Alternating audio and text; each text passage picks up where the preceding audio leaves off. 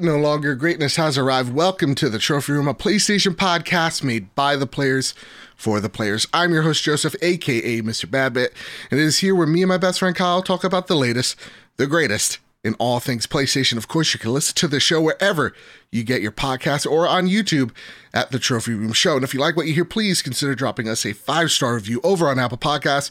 You can plop us a follow over on Spotify, or you can toss a buck our way over at patreon.com slash PS Trophy Room. And with all that said, and with all that out of the way, the greatest co-host whoever is, whoever will be, Mr. Kyle Stevenson. How are you, sir? Doing pretty okay today. Yeah?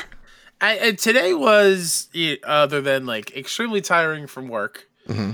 uh, but like it was a good video game day today. Oh. Like outside of PlayStation, right? Like the Nintendo Direct was super fun today. Nice. There was I'm a lot of really it. cool announcements. A lot great day for RPG fans. Bro, real talk. The Splatoon 3 trailer where it's like D-Day, hilarious. Yeah, yeah hilarious. That was, that was, pretty good. Uh like tastefully the, hilarious. The Mario Kart 8 DLC yep. Uh, yep. pack is awesome. Uh a lot of really cool things and then like all the announcements we're today. Gonna, we're gonna talk about it later, but like, ooh, Wolf Among Us 2. Ooh, wee. I yeah, know. Good day on that front. Yeah. I feel old because, you know, before the show, I said I needed to get water. So I ran downstairs and ran yeah. upstairs, and I'm out of breath. you, well, I'm, I get that. But also, yeah. like, before, I'm glad you did that because you were like, I'm going to go get the shit water from the bathroom sink. I'm like, ew. Yeah. Why Don't not? do that. Just tap. Yeah. It's for my palate, you know. My throat gets dry midway through the show. I mean, yeah, that's why I've got some Powerade tonight. Oh, bam, bam. hey, that looks pretty good in this shirt. Actually, it does. And yes, it you're right. Our new merch. We got the Trophy Room uh, Bloodborne theme shirt. Hey. I got the Horizon theme shirt. We're looking spiffy as all heck. Links down below in the description. Or if you're a gold member, please reach out to me uh, and by the way, we got the shirts in. They run a little tight. Yeah. So if you want to, last call on these shirts. If you're a gold member or above, let us know. That said, a little bit of housekeeping before we start the show. Uh, this is the last week that you could uh, throw your five star review on Apple Podcasts and enter yourself to win a copy of Horizon Forbidden West. The winner will be revealed on Twitter at PS Trophy Room on Monday be there, be square, and we'll announce it then on the show on Thursday as well. So again, make sure you tune on in. Don't be late. This one is uh this one's a big one. And Kyle, we are only five five star reviews away from hitting 250 reviews in America Whoa. alone. You believe that? Whoa.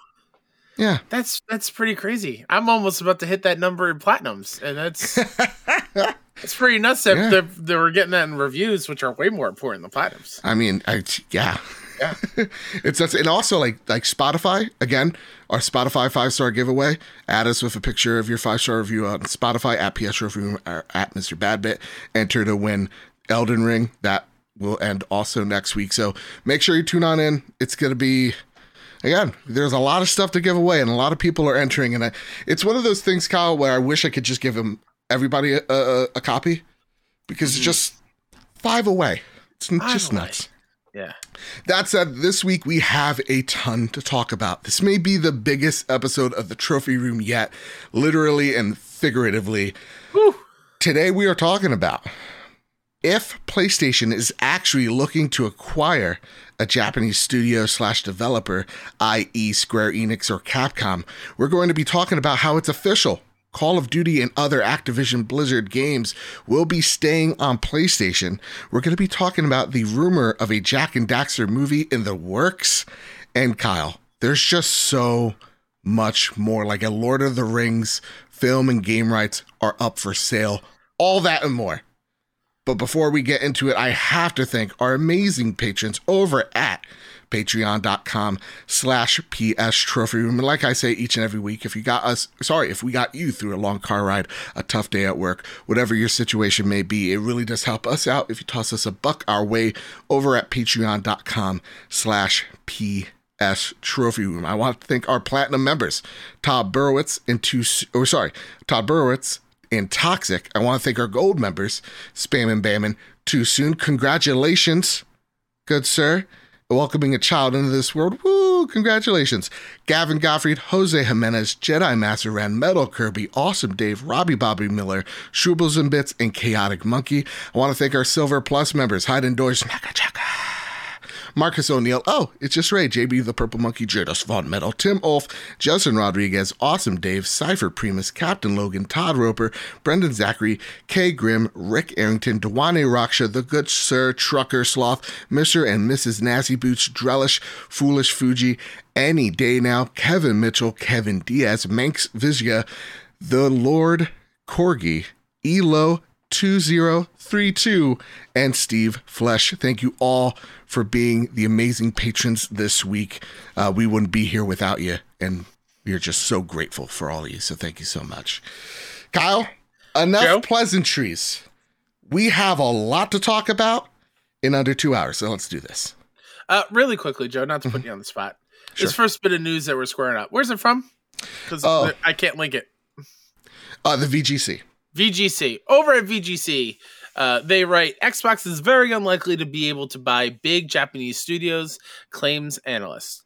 Microsoft gaming boss Phil Spencer has expressed a desire to purchase an Asian game developer, quote, in particular a Japanese studio, end quote. In some ways, Microsoft taking over a big Japanese publisher would be bigger news than its plan to acquire Activision Blizzard for $68.7 billion, according to Dr. Serkan Toto, CEO of Tokyo based game industry consultancy, Can- Kantan? Kantan? Kantan Games. Uh, to, uh, while it's not beyond the realms of possibility, Nathan Brown's Hit Points newsletter notes that Microsoft's chances of acquiring the likes of Sega, Square Enix, or Capcom were likely slim for several reasons, mostly cultural. Japanese companies are traditionally highly resistant to being acquired from overseas, with many insulated from takeover attempts by a Japanese system called Keiretsu. Keiretsu sees a business group formed by member comp- member companies from different industries so that they can essentially look out for each other because they own small portions of the shares in each other's businesses. Toto said any attempt at a hostile takeover would be a suicide mission, end quote, because everyone would leave instantly, adding, quote, I would bet my house this will not happen ever, end quote. And he highlighted cultural language barriers. Plus, hmm. the diversified business portfolio of key players, such as Konami's gym business and Sega's resort Sega's resorts, as further barriers to enter to entry for Microsoft. Quote, nothing can be ruled out in this day and age, said Toto. But in some ways, Microsoft taking over a big Japanese publisher would be bigger news than the Activision deal. So far, no foreign game company has been able to acquire a Japanese studio, and I can guarantee you there have been attempts from both Western and Asian players. End quote. Japan- Japan's game developers have consolidated in the past, but as many modern publishers show, including Koei Tecmo, Bandai Namco, Sega Sammy, Sega Sammy, that's really what it is. Square- oh, that's that's me. That's not written. That's just me taken aback by that name. And Square Enix. This has been virtually entirely kept to domestic companies. Thus, if Japan's game industry is to consolidate, it will likely be to PlayStation's benefit, according to Dr. Toto. Quote, Sony, of course, has the home field advantage, and some of the challenges that would come up for Microsoft would not apply to Sony, he says. Doesn't have to be one of the publicly traded powerhouses, but I believe Sony is at least considering making a move in Japan soon, end quote. And also, I do want to give credit to the author, Tom Ivan, over at VGC. That's my bad. Two weeks in a row. Two weeks in a row. I forget the author and, and the website. You know? You're forgiven. I'm, I'm going to look up see if about Sega Sammy is really the name of the thing. Cause I, yeah, Well- Sega Sammy Holdings. Look at that. Wow. Uh, Mr. Sega Sammy himself named the whole business after himself. uh, Kyle. Okay, so there was some there was some talk in our Discord, right? Yeah. Mr. Nasty Boots is he's like, there's no way because of the strict consolidation or acquisition uh, rules and laws over in Japan that any of this is going on. No one's buying no one. But Dr. Totoro, and he has a PhD in something, has stated that no, if if Sony's looking and they are looking, it's somewhere in Japan. So I want to know what your thoughts are. Do you think that there's some that there's something here, or do you think that no, if Sony's going to acquire something, it's going to be something Western? Oh, that's interesting. I Because do. because here's the thing, uh, Yeah. we normally don't talk about all the acquisition talk, right? And we don't get try to get high and mighty. So, you know, while I buy you a little bit of time to think, I just Yeah. want to say we are taking a stop into speculation town, and it's your decision, Kyle, if you want to go downtown or we just want a window shop. I broke him. I broke him. Uh oh. He's fully destroyed. I like how you said I'm giving you time to think, and then Yeah. you said downtown or window shopping, and I had that. I had that song uh, downtown immediately pop into my head and threw me off. Um, I do think there is some validity there because Yeah. I going back to last week and, and what I made that you know you have fifteen dollars to buy a studio Yeah. thing that we put up. I actually looked up at like the list of third party developers that are Mm. not taken. Mhm. There is a surprisingly low amount of studio developers that aren't part of a bigger thing already. Yeah. It's very it, there's like under I want to say 30 40. If my if my count is is is off so like the ones that I put in there like Square Enix, Capcom, Capcom EA, Ubi from Kojima, uh, Remedy, IOI, Level 5, Ember Labs, Arc System, Supergiant, and then the Konami IPs. Those are like the big ones that make sense. Yeah. So if Sony is looking to buy and Supermassive, uh, which I didn't include in that one, um, those would be the ones that I think they are looking actively Mhm. looking to try to pick up, hmm and most of those are Japanese based. Yeah. So I think there is some validity that Sony would be going after them, and I think it would be easier for them because Sony is a Japanese Company uh, at the end of the company at the end of the day, Yeah. and that it makes uh, completely valid points. Uh, Dr. Toto there because he's yeah, Microsoft has always been looking to try to gain ground in Japan. Yeah. Always from day one, it was because PlayStation has such a strong brand. Yeah. in Japan, right behind Nintendo. So like it is, it would be easier for Sony to do it, and it makes sense with these uh, Karatsu uh, groups as well Mhm. as they they want to make sure that the Japanese business ethics still are maintained Yeah. through their thing. So like it makes sense. to me, like I- I'm I'm of two minds because if you know if it is so hard for an outside entity to come in and purchase one of these publishers, a part of me then feels a little safe of like, ah, maybe I don't have to pick up a Square or a Sure. Yeah, Arc yeah, yeah. System or whatever. I can just you know I I can then focus my efforts in in Europe, but to I can me, still make those deals of timed exclusive type of things. Exactly. Yeah. And I mean, just take a look at Square. Like, if anybody picked up Square, they have so many timed exclusive deals with Square. uh, I'm sorry, with uh, Sony and and Nintendo that it's like, well, well, why? Because you're gonna still have to honor those contracts. It's it doesn't make much sense. I- feel like though Japan makes sense for them because it's about keeping things safe. Like these rules and regulations, as I'm aware of them, are becoming more and more lax, and we have seen some Chinese companies actually start purchasing uh, Japanese companies. So to me, it's like okay, we need something because Microsoft has changed the game or will change the game in a few years where it's not about the console, it's about content Uh-huh. and what your library is going to look like. So if I'm Sony, the reason why I'm not looking at Japan is like, you know, I saw some people say CD Projekt Red. It's like, why? Uh, That doesn't make any sense for them. I, they don't have a good relationship. Uh, Yeah. Their games, I don't think, are frequent enough. And I mean, with the the Cyberpunk fiasco, kind of hurt their reputation. So you go, well, my, why not Ubisoft? Ubisoft has thousands of employees. I think it's like over 10 or 20,000 employees. Yeah. It's nuts. It's absolutely nuts. The way that that company is structured, it's just not friendly for an acquisition. So couple that with the fact that uh, you have so many of those allegations made towards Ubisoft, I feel like if you're Sony, you're just like, I don't think that this is the best move for us. In, all honesty, I think you know Ubisoft will go eventually. They'll will get bought out by someone, but I think they're going to have a harder time finding a buyer than most publishers out there. So if you're Sony, you can't go out there buy a EA or buy a 2K. Your only real option then is to go into Japan. And Mhm. where does that leave you in terms of uh, what you can acquire? Because here's the deal, Kyle. Sony has two years with $18 billion to acquire something. Now, we've seen them buy that or quote unquote organic uh, acquisitions with Yeah. partners that they've had for decades, like Yeah. Housemarque, like Valkyrie, Good uh, point. Bluepoint, and debatably Firesprite as well. They've had relationships with them in the past, so it just made sense, right? Yeah. And then coupled with the Bungie acquisition of last week, you're probably down about four billion dollars. So now you roughly have 13 to 14 billion dollars of of walking around money, yeah. and you're Yeah. taking a look at Japan and saying, "Okay, we need to make a move here." So my question to you then, good good sir, is okay. We we all know we don't like consolidation, but it's just the the the, the nature of it. It's Yeah. gonna happen. This is a cycle. It's gonna Uh-huh. it's gonna happen.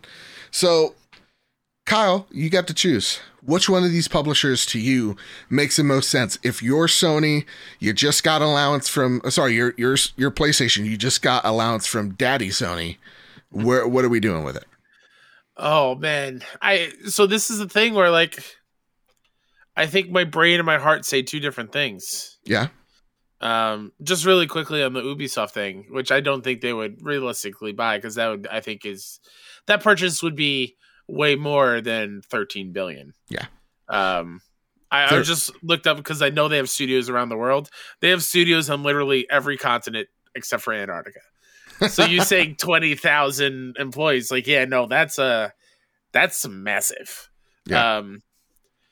So yeah, I wouldn't. Ubi's off the board. I my brain says it might be smart to buy Capcom. Oh, really? I just I just feel like uh, that relationship goes very deep, and, and to have things like Resident Evil under the PlayStation brand, Hmm. you know, ha- have um all these other Capcom games that I can't think of right now, like Mega Man underneath Right. the PlayStation brand. I mean, you got Monster Hunter, Monster Hunter, thank Right. you. That was the other Street Fighter. Street Fighter, exactly. Like Think about the relationship you have with Marvel, and you could go at back and fix things with Marvel vs. Capcom. Exactly. Put some Sony characters in it. Shit, Kyle. Exactly. Like that, my brain says that, but my heart says Square Enix Mm, okay. because I that is like my love of Japanese role playing games came from Square Enix, Final Fantasy. Like that is that's what my heart says. The Star Oceans, the uh the Crystal Dynamics team, right? With Guardians now, but the Tomb Raider reboots and and like that is Life is Strange, right? It's Yep. published by them, even though it's outside studios. Don't nod, yeah. Yeah, but like that that is that my heart says that's what the heart wants. But I think the brain Capcom might be a better fit. Yeah. So okay. Because like you said, I think they could still go Square Enix with the the Yeah. timed exclusive kind of things. Yeah. That they're doing. uh, I don't think Sega makes sense anymore. No. I, I Sega Sammy. Let's get it right now. I'm sorry, the Sega Sammy. Sega Sammy is not The worth my time and energy. sorry, Sega Sammy. Uh, listen, I don't like Sonic. This has been, I'm just drawing the line in the sand. I think he sucks. Um, but it's more than that. Their IP, when you take a look at it, I feel like the only real one of true value is uh, Shin Megami and Persona. Persona. Though Yeah. Persona is huge, it's like, do we want to throw billions of dollars at that? I don't know. Instead, when I take a look at the publishers there, it can't be Konami because if you're just buying IP, those IP have to then be used by your other studios. And I'd rather see those studios make their games and not someone else's, right? Mhm. So I don't think it's Konami and I don't want it to be Konami. Plus I'm the only person in the internet that thinks that, but They have they have gyms that they have to run too, right? That- exactly that's not and- Sony's and plan. casinos uh, so yeah there's just there's too much there um, then we get to square enix and we get to capcom now kyle i'm opposite of you Okay. my heart goes with capcom Yeah. when i take a look at capcom's catalog i get hyped like if sony was just like and we're dropping this right here right now this that would get me fever pitch excited Mm-hmm. um, because i love mega man though i suck at it Yeah. um, I really enjoyed Monster Hunter and yeah, Street Fighter. Like Yeah. and Resident Evil. Oh Yeah, my god. exactly. So good. Potential Dino Crisis, right? Like that's Yes. And so Onimusha. That's Capcom too, Yep. right? Yeah. oh my god, be- there's a lot cool. of things we could Yeah. do. So Capcom makes, I think, a lot of sense um, because of that fighter section as well. Though rumor has it we have Street Fighter again, or Sony has Street Fighter again. Mm-hmm. Um, but then you take a look at Square. And I feel like if you're Sony, you have to take a look at your portfolio, see what you're missing, and you see that they've been filling it out.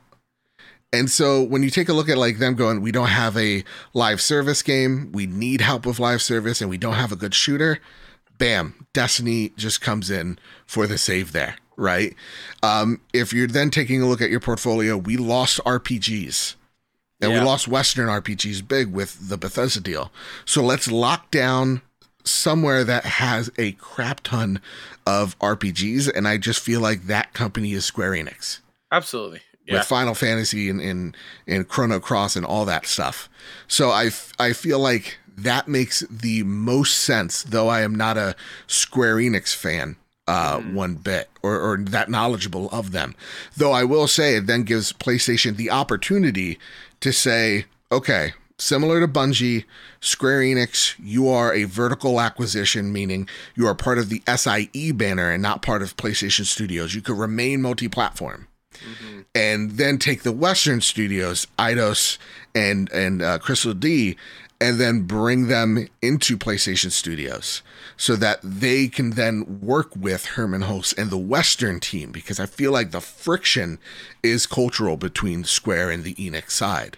Yeah. So to me, I, I feel like that makes a lot of sense, and that's what Sony would want, and without burning any bridges with Nintendo, though I mean they don't have a working relationship anyway, but you want to play as nice as you can and make the illusion seem, hey, it's all about just filling our catalog and it's not about us being or taking anything away from players. And I feel like they've made that precedent with the big acquisition of Bungie, and I think they'll make it here. Yeah, I I, I do uh, want to shout out Square Enix. Also, Dragon Quest is massive. Yeah. because I know people are yelling at, yelling at us for not mentioning. Also, to, for Nakachaka, uh, NieR NieR is Square Enix too, so that would be huge. Yeah, I it it does make sense, and that is something that I forgot that yeah, Sony do, is out of nowhere, like out of the RPG world a little bit. Yep. So that would make more sense than than Capcom would because they have plenty of action adventure kind of things. Yeah. I mean, it would fill the catalog of fighter in, in a in a Oh yeah, for sure. yeah, in horror, but like, yeah, RPGs are huge, and that that IP carries so much weight. And again, you already have such a big working relationship with them with all their tentpole titles. Like you already have Final Fantasy on lock and Forspoken, whatever Mhm. that game's gonna look like. Um, you still have those on lock with them. Yeah. So you have, and even like you've reworked the Final Fantasy VII remake to make it pretty much as a PlayStation exclusive. So to me, this is like let's just you know, let's just put a ring on it. Let's just take Square Enix to prom because I feel Yeah. like that one is that one's the one PlayStation wants. That Absolutely. said, um, I do want to put in a question or or add a question here. A- A- Esho eight one five over on Twitter asks if Sony buys Square Enix, how will that affect the relationship of the JRPG market as it's a main dominant on PlayStation and Switch, with the latter being extremely popular in Japan? And I want to add that PlayStation not as prevalent as it once was in Japan. No, yeah, yeah. So this would be, I think, this would affect the JRPG market heavily, right? This would affect PlayStation's uh, reign in Japan. I would, I would believe, quite sure. heavily as well. Um, but I also am leaning towards the that they would allow all these JRPGs to still come out on Switch and stuff, Sure. if if applicable, right? Like Yeah. we're, you're not we're not seeing FF7 remake on Switch anytime soon. No. Um. Yeah, I think it would affect it in some ways. I think it would give it a boost to Sony for sure in in Japan, uh, because that is something PlayStation is losing its focus on. Yeah. everything is is it's what everyone outside of the PlayStation ecosystem likes to take jabs at. Over the shoulder, third person, action Open adventure, open world. world. Uh, it's just Uh, a story that I watch. It's sad and all that Yeah. stuff. Like it is leaning that way more than Right. when you think of PlayStation One. I think of the RPGs that I played, the JRPGs I played on PlayStation One. So yeah, I think that would give a huge boost to PlayStation Japan and something that would give it its identity back. That and I mean, there has to be more of a reason as to why Japan Studio isn't there anymore. Mm. Right? Like those games stopped hitting.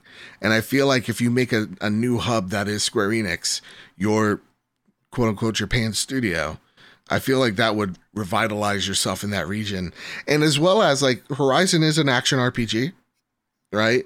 Um you have I believe it's London Studio or Firesprite working on a fantasy RPG as well. Mm. So if Okay. you kind of have like the portfolio, look, you're looking at it going, okay, we only have two RPGs, but we could fill it out more with some some JRPGs, and that gives us some variety. I think that makes a lot of sense uh, if you're Sony. Well, and like in some ways they did with FF16. Yeah. They're Yeah. like, "Hey, you're you're with us and you're console exclusive." yeah Yeah, I think fill that void until they make it permanent. That makes sense to me.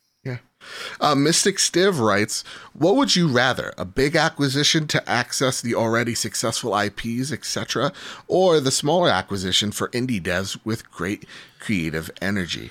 that, that is the question. Like, yeah, I would love to have successful IPs under the PlayStation Studio belt. Yep. But I look at like Ember Labs and Supergiant and what Yeah. they could bring to PlayStation Studios. Those are massively talented teams, both at the opposite ends of the spectrum. Like Yeah. Supergiant's been doing this for a long time now and and just pumping out masterpiece games after masterpiece games. Right. Ember Lab's first game was stellar. hmm So to to see what they can continue to do underneath the PlayStation Studios umbrella is extremely exciting. Yeah. Uh, I don't think Sony gave me eighteen billion dollars to go out there and buy Ember Labs, though. No, no, Yeah. no, no. So I like to me, I with, with the wallet that that has been given, I must taketh something.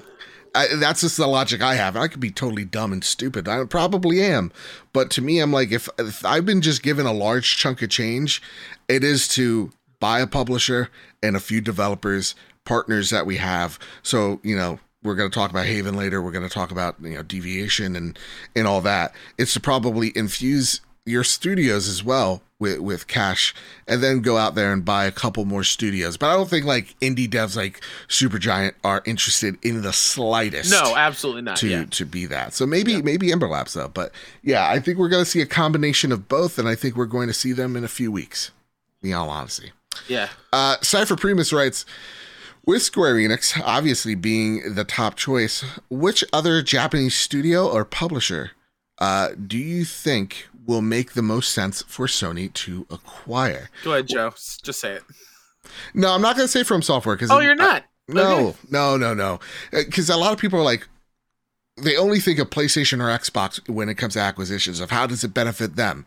But really, if you're approaching a From Software, how does this benefit them? How does it Fair. like From Software is already doing what they want? Bandai Namco just gives them all the money in the world. They know these games are incredibly successful, so you just keep on doing what you're doing. You're content. Hmm. As much as I love uh, a Bloodborne from from, that's not happening. That's not happening. That's fair. What I do think is um, there were two two rumors last year that someone was talking to Square, and Square was like, "No one's talking to us. You're crazy," and that someone was talking to Arc System Works, Mm. uh, the creators of Guilty Gear. Yeah. And that's another way of locking down a fighting game dev. And when you bought Evo, I feel like PlayStation has a vested interest in fighting games. Um, so yeah, I, I- just think people like Arc, uh, Arc System Works, uh, Team Ninja is it would be a great pickup. They're pretty talented though. You know, Strangers in Paradise. Um, let's say otherwise. Let's go know, chaos. but listening Nioh one and two are so good. Yeah. you know let's just let's just think about those games uh that's probably where i would go and probably where playstation's going to So I, I'm going to bring up two other ones. I Oh, think let's it obvious, an obvious choice would be Kojima Productions. i don't think that's obvious i'm like how much longer does this guy got obvious? Uh, I I I think he's got a lot left in the tank. You think he's creating to the day he Probably. Yeah. Yeah. day Yeah, just yeah. drops? All right. Uh, the other one maybe is not obvious to you, and maybe not to the forefront, but it was part of that little bingo card I made.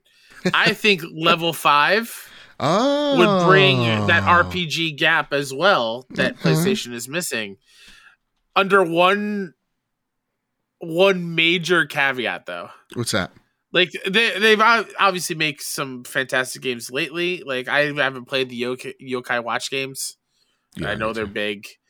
Uh, but like Ni no Kuni was great. I Mm. love Ni no Kuni on PS3. I didn't love the sequel. Right. Um, but I don't think actually now that I'm looking at it, I don't know if don't that was- Yeah. no, it was, it was. Uh. But like I would specifically say like we would love for you to go back to like the PS2 era Mm. of level 5 because the PS2 era of level 5 was Dark Cloud. Mm. They made Dragon Quest VIII, which is one of the best Ooh-wee. JRPGs ever made, and Rogue Galaxy, which is one of the most underplayed and underappreciated RPGs ever. Okay. Had Will Friedle as the voice as the lead, the lead uh, character in that game. Hmm. Uh, the older brother in Boy Meets World. If you're not There you go. sure who it was, I, I, I, I saw nothing was clicking. Nope. Uh, Rogue Galaxy is is absolutely fantastic. Okay. And it was on the end of the PS2 life Hmm. life cycle. It's one of those like uh, God of War one type Right. of things where I played it on the PS3. Hmm. So like they they're very clearly are super talented on making RPG RPGs, so that they could fill that void just as well as then you know buying the giant screen kind of- Yeah. type of thing. I like it because you have the JRPG knowledge. Me, I am the Western RPG guy. So this like and that's why to me I'm like Capcom excites me more, but I don't think it's them as much as I'd love it to be. Now, Toxic writes in out of all the big uh, devs and publishers out there, I'm curious if you guys have a particular preference to see Sony buy out. Uh, obviously, we don't want to see acquisitions happen at all, so uh, most of these games can stay multi-plat. But uh, we are kind of beyond that point now. So, out of the likes of Square Enix, EA, Capcom, Sega, uh, sorry, WB Games, etc., who would you like to see come to the Sony brand? Me personally, it's all about Square Enix BB and Final Fantasy. I think I'd die if Final Fantasy became an Xbox exclusive. I mean, I own an Xbox now. I would Mm-hmm. still play them, but it would hurt me a little bit inside. Yeah, Uh, it's so sad that I have this brand loyalty like seared into my brain and my heart. Uh, I mean, yeah, Square Enix for the same reasons. Uh, but then I would go WB Games immediately after that. yeah, I would. I would just skip everything and just go WB. WB Games. But I don't know. I don't know who's gonna end up. Per- uh, Listen to me. I feel like at the end of the day, someone someone's taking out WB and someone's taking out Ubi to the prom. We just don't know who. And um, You made a very good point though with WB Games. what's that? of like most of their stuff has such huge intellectual properties Yep. attached to them. Yeah. I don't know how that paperwork even looks like. Yeah, it's it's like, Like, would it just be the studios, and then you're not bringing along Batman, you're not bringing along Harry Potter, Nope. you're not bringing any of that stuff. AT and T has Batman, and they're like, this is Yeah, ours. Yeah, yeah, yeah. Yeah. no, no, no. They ain't going anywhere unless they get bought out by someone when that merger finishes. yeah. And that Wink, would wink, include nudge, NetherRealm nudge. too, right? Yep, that would include NetherRealm. Correct. Uh, to me, yeah, it would be WB. Uh, I wanna, I wanna make sure they're they're at a good home, and they're not bought by Amazon because that is my true Yeah. fear.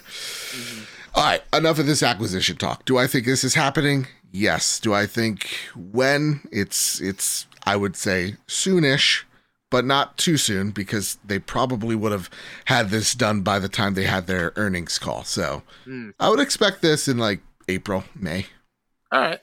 Yeah. Maybe March.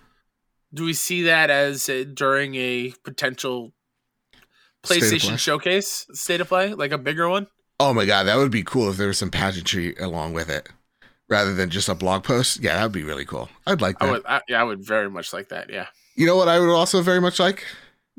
To continue playing my Activision Blizzard games on my PlayStation, and it looks like I just might. Joseph Scrabbles over at IGN writes Microsoft confirms Activision Blizzard will release games on PlayStation beyond existing agreements. Microsoft has confirmed that Call of Duty and other popular Activision Blizzard titles will not just be released on PlayStation to honor existing contracts, but beyond the existing agreement and into the future. Sorry, my brain shut down for a quick second.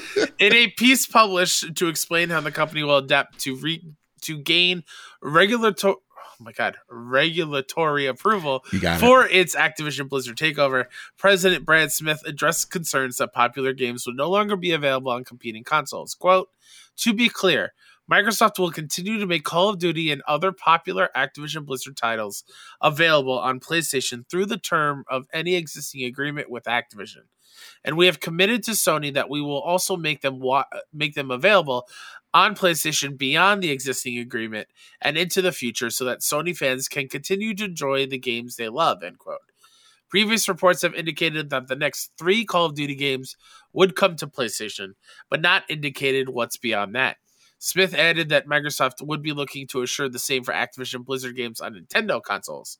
Quote, We are also interested in taking similar steps to support Nintendo's successful platform. We believe this is the right thing for the industry, for gamers, and for our business, end quote.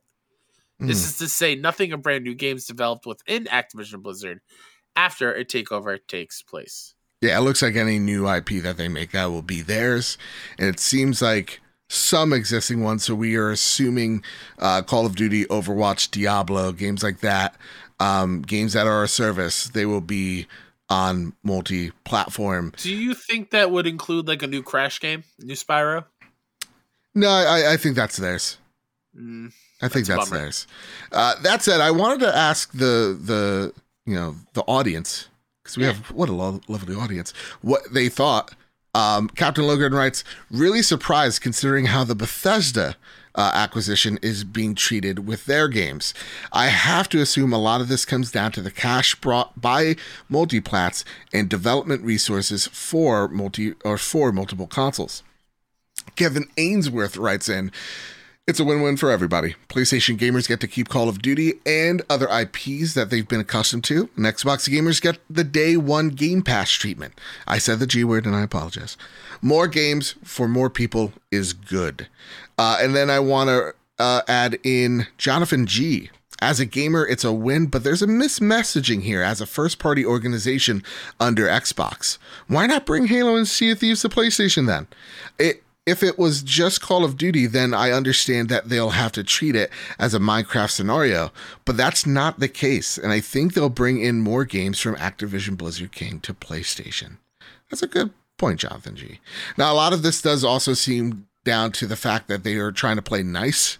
Um, they, I think they called it like the charm offensive, where they're trying to charm the government. And if, in just in case the government fights back, going, no, no, no, we don't like this. I heard that they're going to use the Chewbacca defense. That being said, Kyle, that's a deep cut South Park re- reference. Yeah, yeah, yeah. If you dig it, you're you're my favorite person.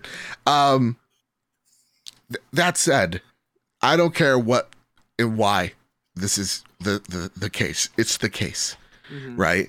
I understand why Xbox fans may feel a little bit done dirty because they're like, yo, I thought this was just going to benefit us. This was for us. Why you do this? Um, and I understand why PlayStation fans would be happy right now because they're not going to be Yeah. as affected as they once were. It's the reverse of the feelings of uh, the Two Bungie acquisition. yeah. yeah. Yeah. I'm fine with this. This That's is fine. Yeah, this is okay. Um, you know, to me, uh, I like what Blessing Adeoye said on Twitter. He's just like, uh, you know, you don't you don't make an acquisition of 68, but let's round up 69 Yeah. billion dollars um, to make the largest piece of that pie graph to alienate them. Yeah, yeah, yeah. And there's a point to the way that, you know, a lot of people are like, well, you know, PlayStation got that exclusive deal, you know, for all the DLC and stuff, and people moved over to PlayStation. My argument to that is they still gave you the choice to move over to PlayStation.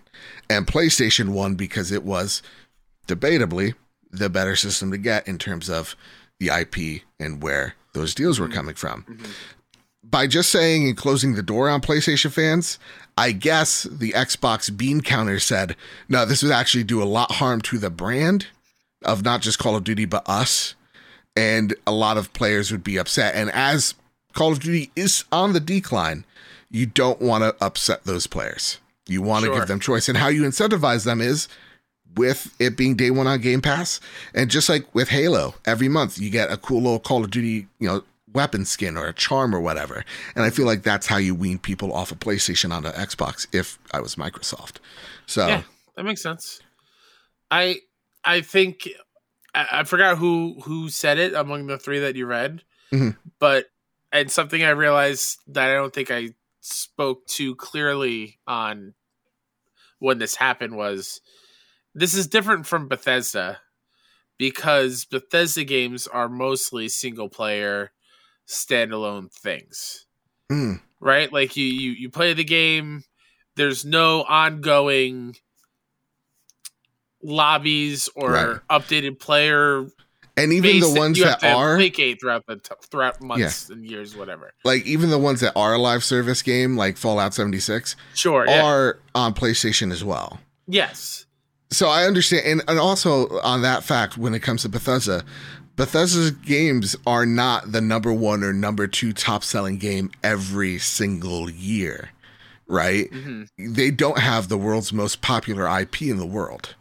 Yeah. So that's the reason why Call of Duty gets looked at differently, or why this Activision deal gets looked at differently to, you know, the government. The government.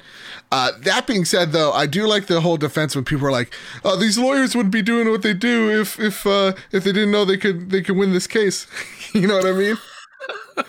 this is what the lawyers are doing. They're they're they're making sure that they get the thing Yeah. and like lawyers do, they lie. So, so that said, this is a good move. Um, I'm very excited to see that. Yeah, I get to really the only game that matters to me, Diablo on my PlayStation. Awesome. It's it's such a bummer. You think that Crash and Spyro will will stay there. Yeah, I, I, ju- I just, I have to. Tony Hawk feeling. too. Um, I mean, that's up to Mr. Hawk.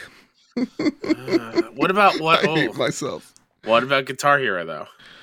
Um, that's a good question. I would think that goes multi-plat just because yeah, I would think so. I feel like that game, like there are some things where I like that game needs an audience, as opposed to like Crash and Spyro are probably cheaper to make, and so you'd be like, well, this is just a nice little incentive, and for our ecosystem, we could lose maybe a little money here. and plus, thinking of the the potential revenue. here's new DLC, new Yeah. songs to buy every week.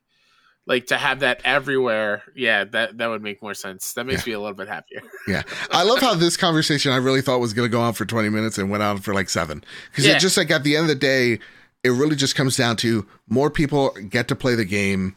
Yeah. That's great. And I really hate that I've been seeing a lot of people upset by this because they think that somehow there's a tally mark of like if Xbox gets this quote unquote dub, that means PlayStation loses and they're losers or something.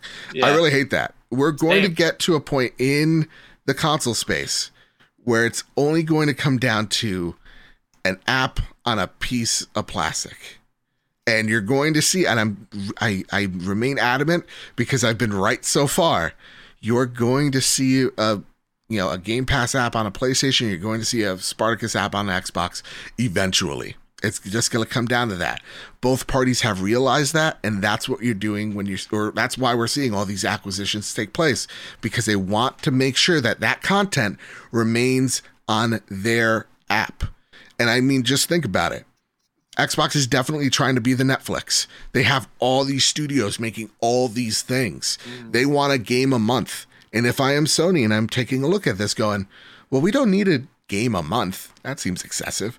What about a game every two months, every four months, even? You know, just look at like Disney Plus. They put out a new show every one or two months, and it's the talk of the town, right? Yeah. Like after Boba Fett ends in a few weeks, we get, uh, you know, Moon Knight, Moon Knight. and then a month or two after that, we get the uh, the Obi Wan show. And when you take a look at Netflix, it's all like, let's just throw a ton of stuff at the wall. Let's see what sticks. These uh-huh. companies spend billions of dollars to make sure that those shows you're going to, whether it is, you know, a Stranger Things, whether it's the production value of a of a Disney Plus show, which is insane, mm-hmm. they want your eyes on their screen and in their app. So eventually it really just becomes that subscription service. And as weird or scary as that may sound, because change is weird, it is at the end of the day. I'm dying. A good thing. Oh, Don't die. I had I had I had hot sausages for dinner.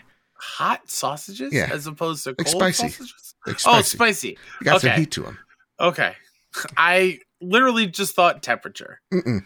I was like, yeah, duh. What do you eat cold sausage? Why? So what I'm saying is in an hour I'm in danger. Speaking of what's in danger, let's talk about the Lord of the Rings and the Hobbit Ooh. IP. Cynthia, Cynthia Littleton over at Variety writes Lord of the Rings and the Hobbit film and gaming rights up for sale. Hollywood is about to stampede into Middle Earth. An array of movie, merchandising, gaming, and live event rights to Lord of the Rings, The Hobbit, and other titles from author J.R.R. Tolkien are coming up for auction now that the Saul Zaentz co- company has decided to sell its Tolkien hold- holdings uh, Zaentz company has hired ACF Investment Bank to handle the sale process, which is unfolding this week as bankers make the rounds of the logical Hollywood buyers. The Tolkien properties are projected to fetch at least $2 billion based on recent high valuations for top tier IP and content producers. Representatives for Zaentz company and ACF declined to comment. The timing of the sale process is not accidental. Amazon is set to premiere its long awaited mega budgeted TV series rendition of the enduring Lord of the Rings saga, Lord of the Rings The Rings of Power, on September 2nd. Amazon is at the top of the list of prime candidates to pursue the additional rights now held by Zions. The hmm. Zions company holdings encompass rights to exploit. Oh my goodness, rights to exploit Lord of the Rings and the Hobbit properties in film, video games, merchandising, live events, and theme parks. It also includes limited matching rights should the Tolkien estate decide to make movies or other content based on two compilations of Tolkien writings that were published after his death in 1973. Oh, you could skip all that. Sorry. Oh, okay. You're having a trouble. You're having trouble with some of the pronunciation. I'm trying to give you a break. You can just start at Warner Brothers. Warner Brothers also maintains some film development rights to Lord of the Rings through its ownership of New Line Cinema. New Line had massive global box office hits and Oscar wins with director Peter Jackson's trilogy. But it's understood that in the Zions Co- company's view, substantial live action film rights reverted back to them last year, in part because Warner Brothers had not been actively developing new Lord of the Rings and related content. That development, plus the anticipation for the new Amazon series, was enough to convince Zion's company that the time was right for a sale. You know when because I would have God, English is hard today. No, no, no, no, no. There's a lot of words that are hard to pronunciate. Here's the thing. You know someone's fishing for SEO when you mention all these names multiple times in one Thank you. I, sometimes when I read these things, I'm like, are they are they effing with me? Yeah. Why are you saying the same thing over and, and over honestly, and over? I wouldn't have picked. I wouldn't have picked this article. It's literally an exclusive. No one else could write it right now. Oh, yeah, I was, okay. I was under pressure there. Uh, this news literally just broke as we were about to record the show. This is huge. It's pretty big. I, WB losing the rights because they haven't made a movie um, or any real content with it, which rightfully so because those movies are magnificent and you don't Oh touch yeah, them. yeah, yeah. No, no, please no. This is scary. And I want to preface this, and I put this in here when we mentioned that the, the person that is up front to get this is Amazon. hmm And people are like, oh, it's just for the movie rights. Does it say that here? Does it say that here in this SEO paragraph? No, it does not. Guys, you, we have to wake up to the reality. I don't care if they try to make a Lord of the Rings MMO and it didn't work out.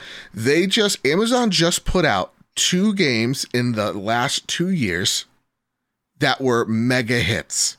I'm talking about Lost Ark that just hit and it just did crazy numbers on Steam, and New World, their MMO, that has done extremely well for them as well.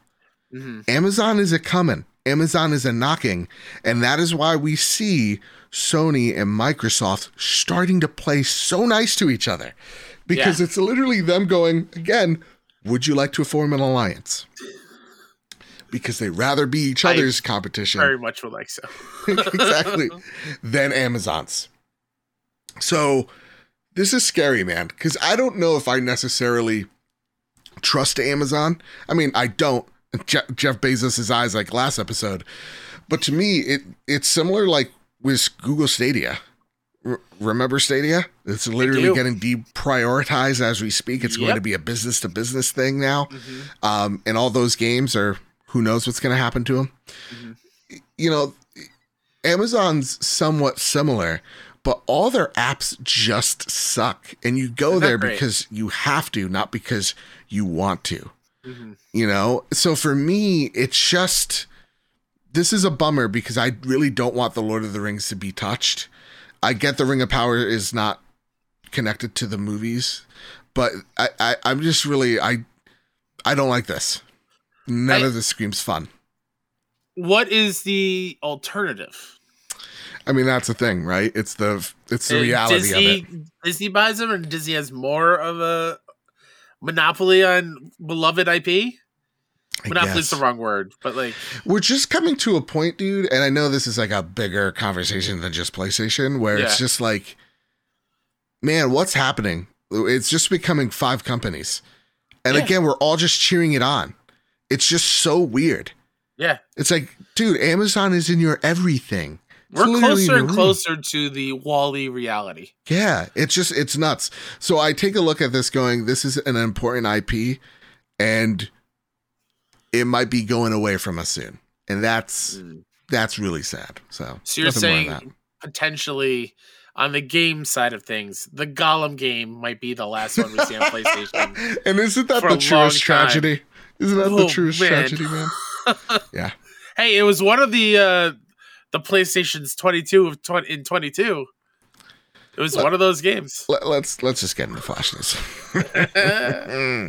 a new Jak and Daxter Flash. movie. Flash, gotta run. A new Jak and Daxter movie and and or show is in the works. This comes from Giovanni Colantonio over at Digital Trends. Sony is eyeing another one of the iconic video game franchises for TV or movie adaptation, Jak and Daxter. Uncharted director Ruben uh, Fleischer uh, confirmed that he is currently working with PlayStation on an adaptation of the platformer. And quote, I'm actually excited on working on I'm sorry, I'm actually working on Jak and Daxter, a version of that for PlayStation, which I think would be really cool to bring to life, Fleischer told uh, Digital Trends in an interview promoting Uncharted. A Jak and Daxter adaptation has been in the works for quite some time. In 2013, Blockade Entertainment set to create an animated feature based on the Sly Cooper series, which looked dope. That's not part of this article. It's a goddamn shame. Remember that trailer, Kyle? Well, No, I don't, well, actually. Chef's kiss. It was awesome. Sh- oh my god. Uh, it's not clear if this is a continuation of that project or a revitalization of one to coincide with Sony's renewed push into the video game based movies and TV. Sony hasn't yet announced the project, so details are scarce at the present. Just want to let you know that this is a thing that's happening. This is exciting. Are you excited? Does this get you Yeah. pumped? Do you want to see this as a movie, a- an animated show? What what do you what do you want? Ooh. Here's what I don't want. Okay, Chris Pratt to voice Jak, Obviously. Tom t- Tom Holland to be Daxter. Exactly. What I don't want is a Sonic version of Jak and Daxter. Oh, like he it- enters a real world. Yes, I don't want real humans alongside a talking marsupial. like I don't, I don't want that. Yeah, that make me Uh, upset. I, I would, I'd be totally fine with a fully animated thing, Mhm. and in turn, revitalize that IP, and then we get a remake like Ratchet and Clank did along with that movie, okay. And it brings that franchise back for a new, new Do you think? gen. Do you think? Not? Because Naughty Dog's working on three projects. They confirmed They it. certainly are. Do you think Jak and Daxter's one of them? You think they're going back to the well? I don't think it's one of. No, I mean there has to be a, a game to coincide with this movie. They're not just. Yeah, but I don't think that would be. I don't think it's Naughty Dog. Who do you think it is? I have no idea. I just don't think it's Naughty Dog. I think it's Pixel Opus Ooh, that's a good call. because they're That's working good on a call. movie tie-in game. They said. Oh, that is such a good call then. Yeah. Yeah. I think it's um. Write it down. If Joseph's right, If I you don't want know Pixel Opus, they did Concrete Genie. Yeah. I, I want someone to time code this so I could get to feel real smart on the Yes. social of medias. Absolutely, that's a great call. Yeah, uh, bring it, bring it in. I think, uh, I think an animated show or movie would be cool. This would be for the kids, unless you do a rated hard R Jak and Daxter three, like like God intended. like uh, Jak Three wasn't Jak Three pretty dark? Yeah, man. yeah, Again, it was the game I was allowed to play that wasn't GTA. That was kind of like GTA. it was like close enough. uh huh. Another another bit of flash news. PlayStation is rolling out another PlayStation 5 and PS4 UI beta. It improves party, or sorry, it has improved party chat, uh, where you start a party, and this comes from the blog. When you start a party, you can now select either open or closed party. An open party lets your friends see and join the party without an invite. Friends of the party members can also join in. Closed party won't let you do that. This is basic party chat functions. Jesus, we are still figuring it out. um, this is not for the blog, just personal anecdote there. Uh, voice chat reported feature update. If you want to report something that someone said in the party, there are now visual indicators for you to identify who was speaking. This will help PlayStation Safety take appropriate action based on your report. We talked about this about a year ago. You great. know, oh, Sony's listening to me when I'm harassing people and calling people the N word. Oh no, boo hoo. Yeah, this is great. Uh, report Yeah. those people because they're they're awful. Uh, voice chat volume for PlayStation 4, we're really just there's a, there was a big strike and a miss. You can Yeah. control volume on your PlayStation 4. Wowzers. A game base overhaul. View all your friends under the Friends tab on the control menu or access player search feature and friend requests through the links on the tab.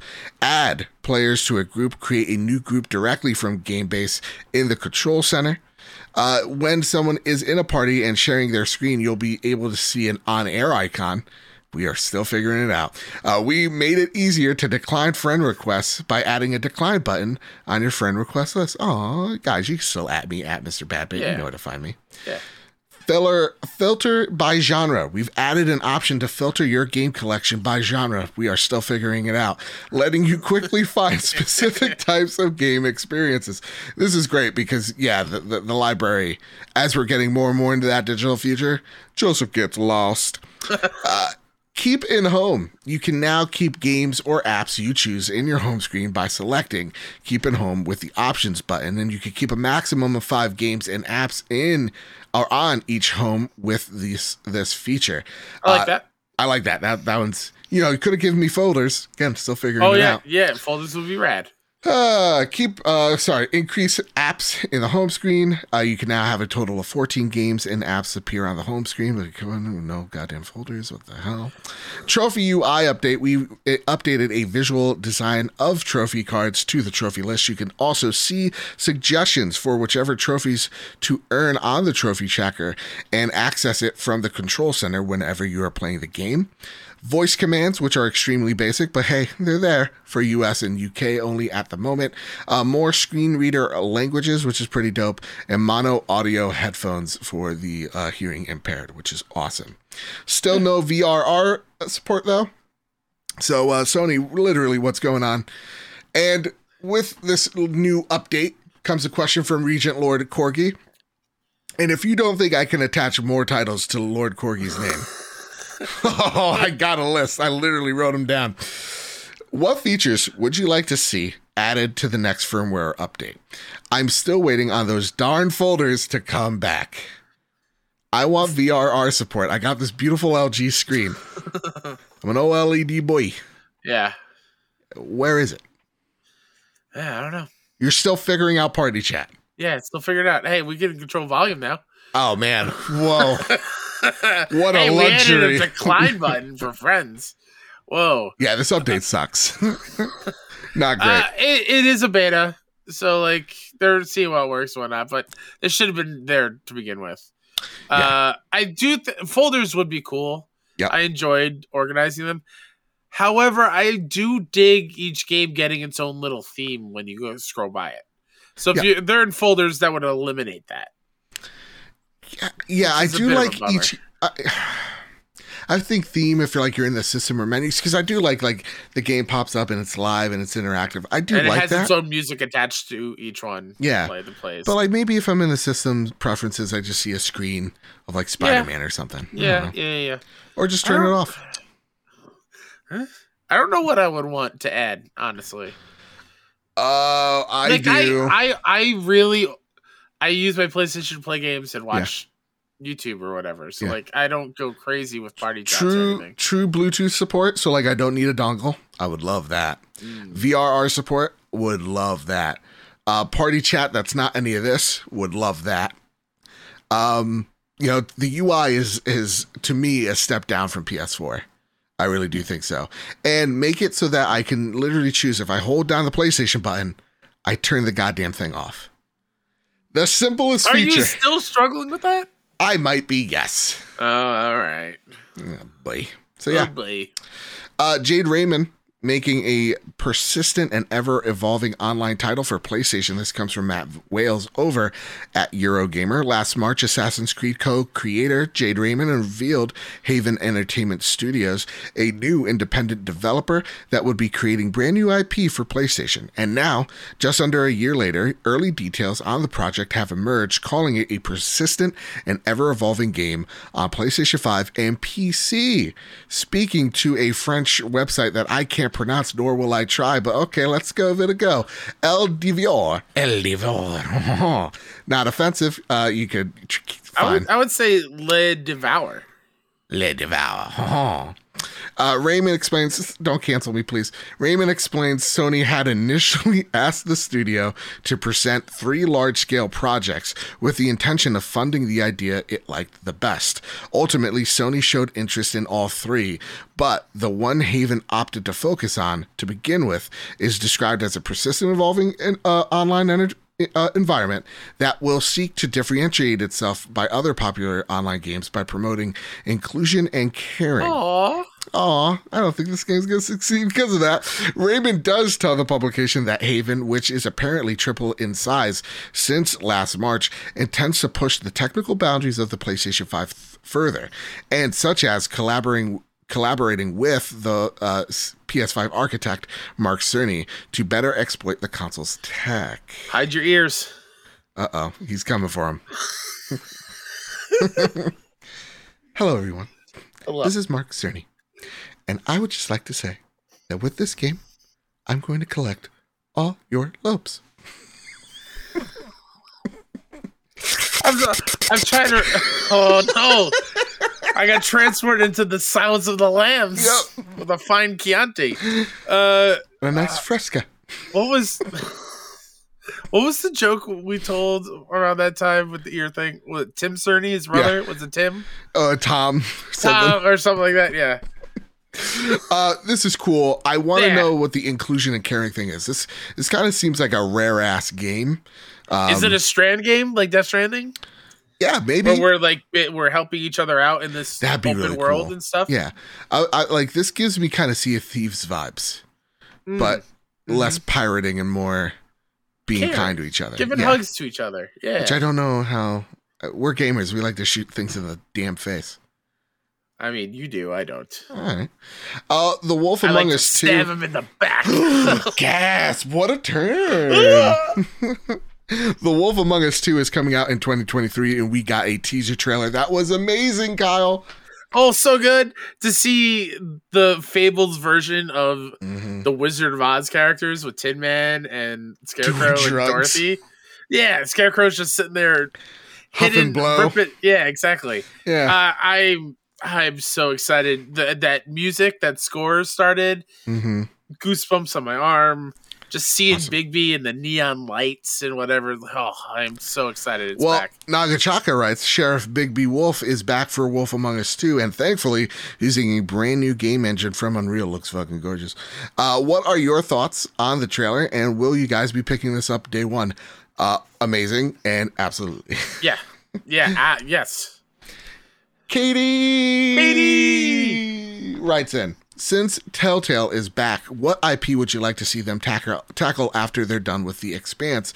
Would you like them to create a story in a world that already exists, or would you like them to branch out and try to make their own original IP? I personally would love to see them create their own universe, their own story. All their games have been original stories in an already established world, so I would be very interested to see they, what they could do with a brand new IP of their caliber and exper- experience in the realm of storytelling. I reckon they could do a great job if done right. Again, this isn't Telltale Telltale though. This is just the name of Telltale. Mm-hmm. Remember, eh, and we gotta we, before we get excited, we do also have to know that it had an awful work environment as well. Hopefully, mm-hmm. this team's getting treated a lot better. But Yeah. honestly, give me a Star Wars game. Mm, Give me all them choices. Sure. Come a Sith or a Jedi, or just like you're again a goddamn bounty hunter. I'm I'm kind of with Katie. With I want them to do something brand new on their own. Yeah. and not tie it to something that that is already out there. However, let me tell you the first thing that popped in my head, and I go. don't know if it would work as a game. Okay. I would really love to see a Telltale What We Do in the Shadows game. Oh, we're done. right? This man. Yep. Would that not be awesome? Get get a pitch deck ready. Go in the let's, office. Let's go. Let's We're, go. we're getting this goddamn. We follow Guillermo. Guillermo is who we Yep. play. Gosh, that show's so good. Please watch it. dude. I love the movie where they're Oh, describing so they good. intro Deacon. He's like, and like, yeah, Deacon is uh, old soul. He has some old ideas, and it just cuts to Deacon going, "We should get slaves." Oh, Taika Waititi is a Oh, Genius. Goddamn gem. All right. Chrono Cross Radical Dreamers Edition comes out on April 7th. This came out of the uh, Nintendo Direct. yeah, and I added that that thing next to it. Yeah. The Nvidia leaks are true. Yeah, all these games that got leaked That was last year. that was part of it, and I pulled it up. Um, Chrono Cross Remaster was on that list. In addition to an unannounced card game two, Mm, which is the voice of cards, The Forsaken Maiden. okay. which is coming out soon. There are other things that have uh, uh, have come out. Yeah, like the well. God of War. Uh, God of thing. War on yeah. PC. Yeah. oh Uh, man, this is happening. West. So like, does this mean we're getting a Final Fantasy IX remake? yeah, Oh god! Yes, please. Bioshock 2022 is that a That's- thing? it looks like. I'm very Yeah. very excited Yeah. about this. Well, you know what I'm also excited about, Kyle? What? A Sackboy Big Adventure. Yeah. You want to know why? All new Aloy and Sylens costumes comes out on February 18th alongside the game. I feel bad that they come out on the 18th while Yeah, well, everyone's just playing give me a Horizon. week. Give me a week. I, I Yeah. this is neat. Like uh, you know, um, oh, we're gonna talk about right here. Ghost of Tsushima put a Horizon Forbidden West costume in the game, and it looks rad. I got it. It's awesome. Yeah. Love. I love the cross pollinating between these studios. I, I said it on Twitter. It's one of my favorite things that PlayStation Studios do yeah, is that they celebrate each other's games and the people that make those games. And it just feels like a really loving environment in studios when it comes to like the love for each other's work. Mhm. And to put somebody else's work in your game is spectacular. Like one of my favorite things of Ghosts is I'm not going to spoil what it is, but there's an Easter egg after you beat the game with with some origami. Yeah. That I was like, oh, this is so freaking Yeah. cool. go to the shrine, figure it out. Yes, It's gonna be dope. it's gonna be dope. amazing. So like having those type of things in the games are just spectacular. Yeah. MLB The Show 22 was shown off at the Nintendo Direct, a PlayStation game. Wild what type of world we live in. And oh boy, it looks f- rough, kid. No, it doesn't. What you looks bad. about? It looked real No, bad. No, it doesn't. All right. Absolutely not. I played the Vita version back in the day of MLB the Show, and Sure. it looked exactly like that. So it's it it it, it will play great. Yikes. I promise you, it will play great. yeah, it's at 17 FPS. It'll play wonderfully. Uh, the Ghostwire preview showcase. Uh, someone wrote in. I'm sorry I did not add your name because I am a giant piece of shit. Um, Ghostwire Tokyo had a big premiere over the weekend, and I saw Joe did a complete 180 on. Oh, I think it's Famous Seamus. Uh, complete 180 of it. What made you change your mind? And I'm sorry, I'm the most famous Seamus I ever met in my whole entire life. I have the same question. I'm also curious what you saw that So- made you change your mind because you were like, I, I have I'm no, one of the five people, Kyle. I have no shot at getting into this game. That's what you said like last week. Mhm. Like we haven't seen anything of it. Weird hand moves. I mean, there's still a good chance it'll be bad, but Yeah. here's the thing. Here's the thing. It kind of looked like back in like Skyrim where you played the mage class. Sure. It Uh-huh. kind of looked like that. And it kind of looked like I think there was a game called Lichdom that I always wanted to try where you're first person mage shooting fireballs and shit. Okay. I'm into that. I'm Okay. super into it. And by seeing all the particle effects and like the weird, like when you're wrapping up ghosts and you like in the string and you With the kind of pull wire. them. Yeah. Oh, with the go- Yeah. the name of the game. Uh, very clever developers. Yeah, I was just I'm, I was into the, the the combat. Surprisingly enough, it just looked like Bioshock in Tokyo. Yeah. So I was in. I was in. I I I'm more in than I was. Mhm. Um, I do think I'll end up picking it up. Uh, you know, just because it's like the last Bethesda game Yeah. on PlayStation, Yeah. potentially. I'm gonna be picking uh, this up though, more optimistic. Yeah, I, I I'm a little worried of enemy variety. I, Okay. I I want more of that. How I was trying to figure out how the HUD works and the powers work. Like, is it a recharging thing? Like Mm. there were numbers for like ammo for each kind of spell. It looked Yeah. like. How do you get more of that? Is th- those are the gems you collecting? So I still have a lot more questions. Okay. Um, but it looks cool. You, you were way into it than I was because I was just like pretty colors. Ooh, I didn't think Yeah. about collecting goddamn gems like a, an affinity gauntlet. when when you defeat enemies, it's like what's left after, like what Yeah. they leave behind. kind of also, this was supposed to be Evil Within three. Yeah, and That's it morphed into this. Yeah. Mhm. All right, so that's all the flashes. A lot of flashes. Again, this is the biggest episode we ever done. So, Kyle, I have a question for you. Just one. yeah. Are you holding on to something? Oh, my blue and pink dual senses. I'm jealous and prepare the drop. Here are the PlayStation steals and deals coming into the PlayStation storefront. OlliOlli World for PlayStation 5 and PS4. Yeah, Sifu for PlayStation 5 and PS4 minor. On- yeah, on on February 8th, and the 10th of February, Edge of Eternity on PlayStation 5 and PS4. I know that game? Uh, that said, while Kyle looks that up, we are going to be dropping our review of both OlliOlli World and Sifu in just a minute. But before we do, a new segment we like to call Share Play, where each and every month we highlight one of the community members of the show. Last Yeah. month we had JB the Purple Monkey, which you should be checking out his Spotify ASAP. And this month we want to shout out Mr. and Mrs. Nasty Boots. Uh, they just made, first off, they've been supporters since day one. Since Day one, literal yeah. day one of the show. Um, and ever since the show, they've been thinking of making their own channel. Um, and it's called Game Nasty. They have a, uh, a first video called I Finally Made My Girlfriend Play Resident Evil. Think of it like girlfriend reviews, but way wittier. Both of them being involved and having a whole bunch of fun. Uh, this is awesome. awesome. Yeah. Because yeah, Mr. and Mrs. Nasty Boots, they met because of this community. They fell in love because of this community, and now are making content because of this community. Oh, and the video good. is literally spectacular for a first video. God damn! Yeah. They're like, so what do you think critically? I'm like, it's it's fantastic. They're like, no, be critical. I'm like, I don't know. You could add a little bit of music. I mean, Like other than that, it's great. the I haven't watched the full thing yet, but like the lighting is on point in that room, man. Yeah.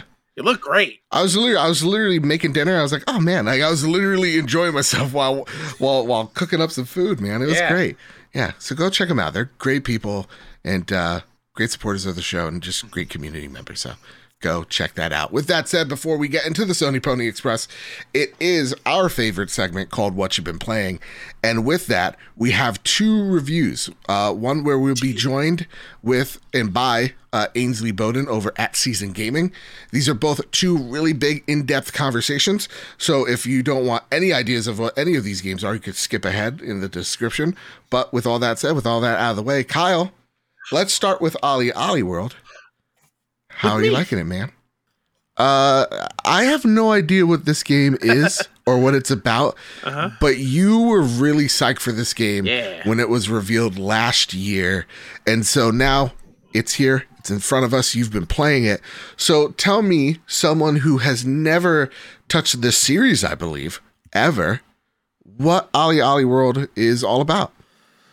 Uh, so, uh, yeah, OlliOlli World is the latest uh, installment uh, of the OlliOlli games. Uh, one and two I played on the Vita. It was one of my favorite Vita games to play on there.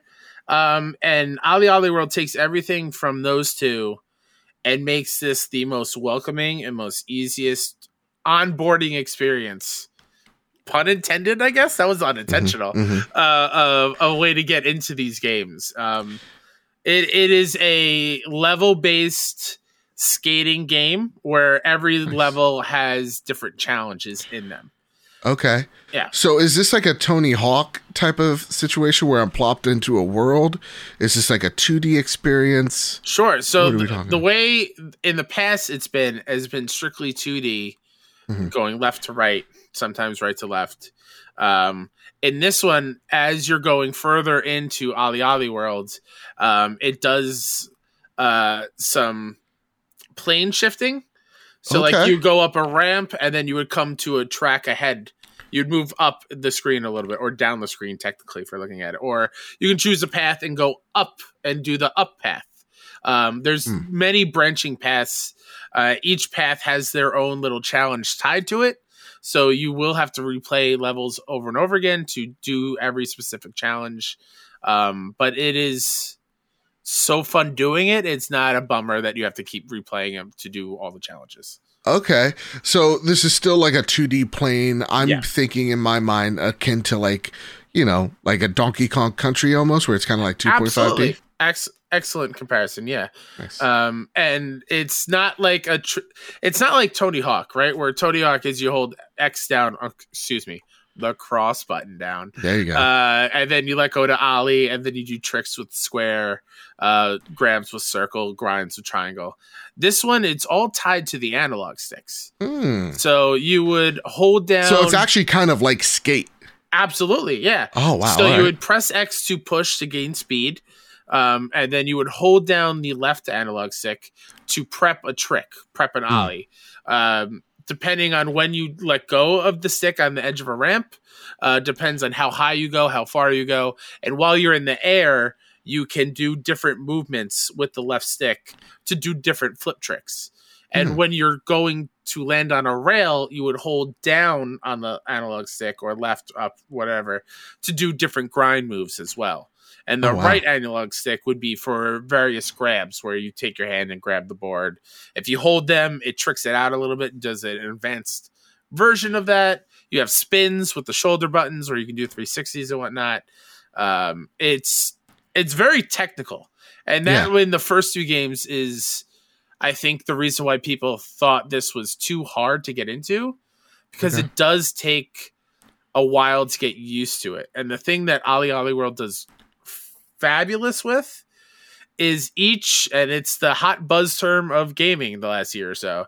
Each biome, there's like five Oh. biomes in here. They teach you a new skill, and Hmm. there's like 15 to 20 levels in each biome that are are testing you on those skills. And then Mhm. when you make it to the next one, you already have a good grasp of that first skill as it teaches you a new one.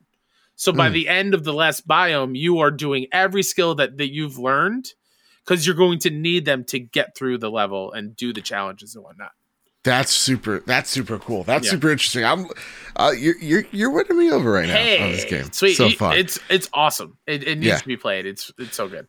So my question here, because I'm looking at this game and it's kind of giving me heavy Adventure Time vibes Oh, uh, okay. in terms of art style. I get that. but there's also some type of like I don't know what what to put on it in terms of like the color palette they use, but it's it's something incredibly unique. Is there anything you'd like to describe when when talking about the visuals of this game? In I terms view it as like when you think of a candy shop or like an ice Yeah. cream parlor in cartoons, it's those kind of vibrant, bright colors. Yeah, like pastels. Yeah, very pastelly. Um, Yeah.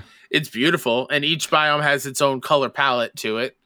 Um, and, and that color and uniqueness and art style uh, is makes its way to the customization too of your character. So Mm. like this is the most you didn't really get to do that at all in the first two, if I remember uh, correctly. Mhm. But in OlliOlli World, you are constantly rewarded with new shirts, new sneakers, socks, new boards, hats, hoodies, tattoos, uh, hairstyles. Like you are c- constantly rewarded. So it's making you want to go back in and change up the way you look because Yeah. something it does really really well which i didn't realize it or or really cool uh, that i didn't realize that it did Mm. while you're loading in your character is on the loading screen for other players and Oh, the wow. only reason I, I knew that is because uh, a psn friend of mine popped up on my screen as and their character was there doing a trick as the loading That's screen. cool. I was like, oh, that's a cool way to show off your character to the other people. Yeah. And I was a a blue dude with an orange beard. I had one of those helmet hats with uh, the the beer cans on the side with the little Yeah. the straws coming down. Oh man, tattoos on my leg. Oh man, it was I was rocking it. A lot of customization. A lot of customization. so all right we talked about we talked about a lot already here we talked about the open world or sorry the the the world design uh we talked about the gameplay mechanics of it customization i want to talk about the story real fast Sure. is there is there something here why are we doing all these kick flips and back flips Um, so the story is not the strongest part of this game. Um, you you want to play this game just for shredding it up in the levels. Uh, That Okay. that is the reason you want to play this. This was their first attempt at a story in it, um, and it's serviceable it's not crazy. Yeah, the the goal of this game is you the current skate god is retiring and Mm. looking for a new skate god to take that place. And as you're going through the biomes, you're trying to um gain favor of the skate god of that area as you reach your way to Nirvana Huh. uh, and, and so you're going through, and there's some characters that meet. Like, uh, I believe th- one of the characters is Dad. Mhm. That's his name, and he's just wearing the elbow pads and the knee pads, and he's the stereotypical dad that's into skating kind of thing. yeah And then there's Susie, who's the one that is um, taking video for you because everyone's really into skating. And Yeah. I don't know if you know anything about skateboarding culture, but that is a was a big thing back in the day where people would Oh, yeah. record doing tricks and then make tapes of it and and and whatnot. So that doesn't really play like you don't see the tapes at all, but she's just there with the camera Yeah. as you're going through the things. There's another character that I forget his name, uh, Mhm. but he's just super into skating and he's the I think the editor in chief of the skate magazine for Radlandia. Um, okay Yeah, so it's the characters are cute. Um, the side character characters that you meet along the way, like there are some challenges where if you go on the up path, you'll run into my favorite one is like this buff seagull who is who's like, hey man, I'll teach you the real tricks to like bulk up. And then when you meet him, it unlocks a side quest, like a Mm. side level, where you on are on like a muscle beach filled with buff seagulls, and you're doing like a mission for him. So there, there, there is really cool variation in uh, the world design that way, where they are adding more things for you to do, different side quests, different Hmm. characters that give you them. Um, yeah, Awesome. All right, so let's talk about voice acting. Is there any here, or is it all just dialogue? all dialogue, and All right. if if that's not your thing, um, it gives you the option. Every level loads up, and you have like a little conversation with your friends there. Okay. But you can very easily hit circle and just like I just want to skate and then go right into Yeah. it. There's no negative effect of you doing that. Uh, Sweet. You can just go in straight. so it kind of respects the people that are like, I don't care Yeah. about the story. I just want absolutely, to, I just want to shred, Yeah. bro. Um, let's talk about the one last thing Mm-hmm. here: sound design. And when we talk about sound design, it's all over the place. So first, let's talk about the beeps and the boops. How's how's the sound design in this game? it's it pretty to good. Yeah, yeah. it sounded like a skateboarding game. It, Okay. it sounded like when you were grinding. It it, it sounded like it, it it should. Yeah. Uh, how about this? Yeah. Because, you know, I'm thinking skating has a lot of attitude towards it, right? Uh-huh. Like how classic those Tony Hawk, you know, soundtracks are, man. Right? So here and now with OlliOlli World, what's its soundtrack like? Does it have that punkish vibe to it? It Uh, can't be any more opposite. It is Really? in a good way. It's Okay. not like a bad way or anything. OlliOlli World is all about just vibing out. So it's like Hmm. lo-fi hip hop, just kind of like Oh, chilling nice. out while you're skating through the levels. Nothing like nothing to get the adrenaline r- going, like uh, um like Goldfinger or anything like Tony Hawk. Mhm. Uh, but it, it fits perfectly of just chilling out and skating and just kind of laying back and relaxing. That's nice. So this is really just they just want you to de-stress type of game. Absolutely. And and the really cool thing is once you reach Nirvana, it could be unlocked uh beforehand. I wasn't sure or didn't check it out beforehand. But um they do this thing where you can go into I think it's called the Nirvana portal. Mhm. Um and you can go and generate new levels based on difficulty, the length of the level and the style or which biome it's in. And nice. You'll appreciate this. Uh, it has a Bloodborne Chalice dungeon thing Oh, where every level that is generated comes with a code, and you can share that code with friends so then they can skate this generated level that you just went through. So it's like endlessly playable, new things all the time, and it's. Uh, I don't know if it's like super simple. I, I I played a couple different generated ones, Mhm. um, but it seems serviceable. It seems like a great Nice. added thing when you're tired of all the other things to do, which I find very hard to believe because every level, if you want to do all the challenges, it's going to take a lot of time and a lot of perfection of doing them, which Yeah. is that OlliOlli difficulty kind of thing. Um, but yeah, there's a lot here to do. Sweet. So, Kyle, it seems like you overall had a really fantastic experience with this game. The one more thing I do want to uh, ask real, real fast boards. Can we customize the boards? Um, I don't think you can make like you mean like make your own. Like, like, yeah, like, like, like you could choose designs or whatnot. Oh yeah, you could choose. That's Okay. part of the unlocking. If you beat certain challenges, you get Good. new board board That's important well. to me. That's It's- important to it me. is super I want a. Kermit the Frog. Um, I don't know if that's in there. I'll- I also did happen. not run into Danny Trejo. I think he's only come. Ah, I think that's after it launches everywhere because I Okay. didn't recognize him or run into him yet. So, Kyle, final thoughts on this game. Where would you put it? Because we, you know, we don't do the whole ranking thing here. But if we were gonna give this, uh, you know, a pass, a bronze trophy, silver trophy, gold trophy, or a platinum must-have, this is a masterpiece type of game. Where are we putting it? If you are into skating games, if you're a fan of OlliOlli, if you're a fan of EA Skate, or just Tony Hawk in general, and want a cool skateboarding game to to get, it's a definite platinum.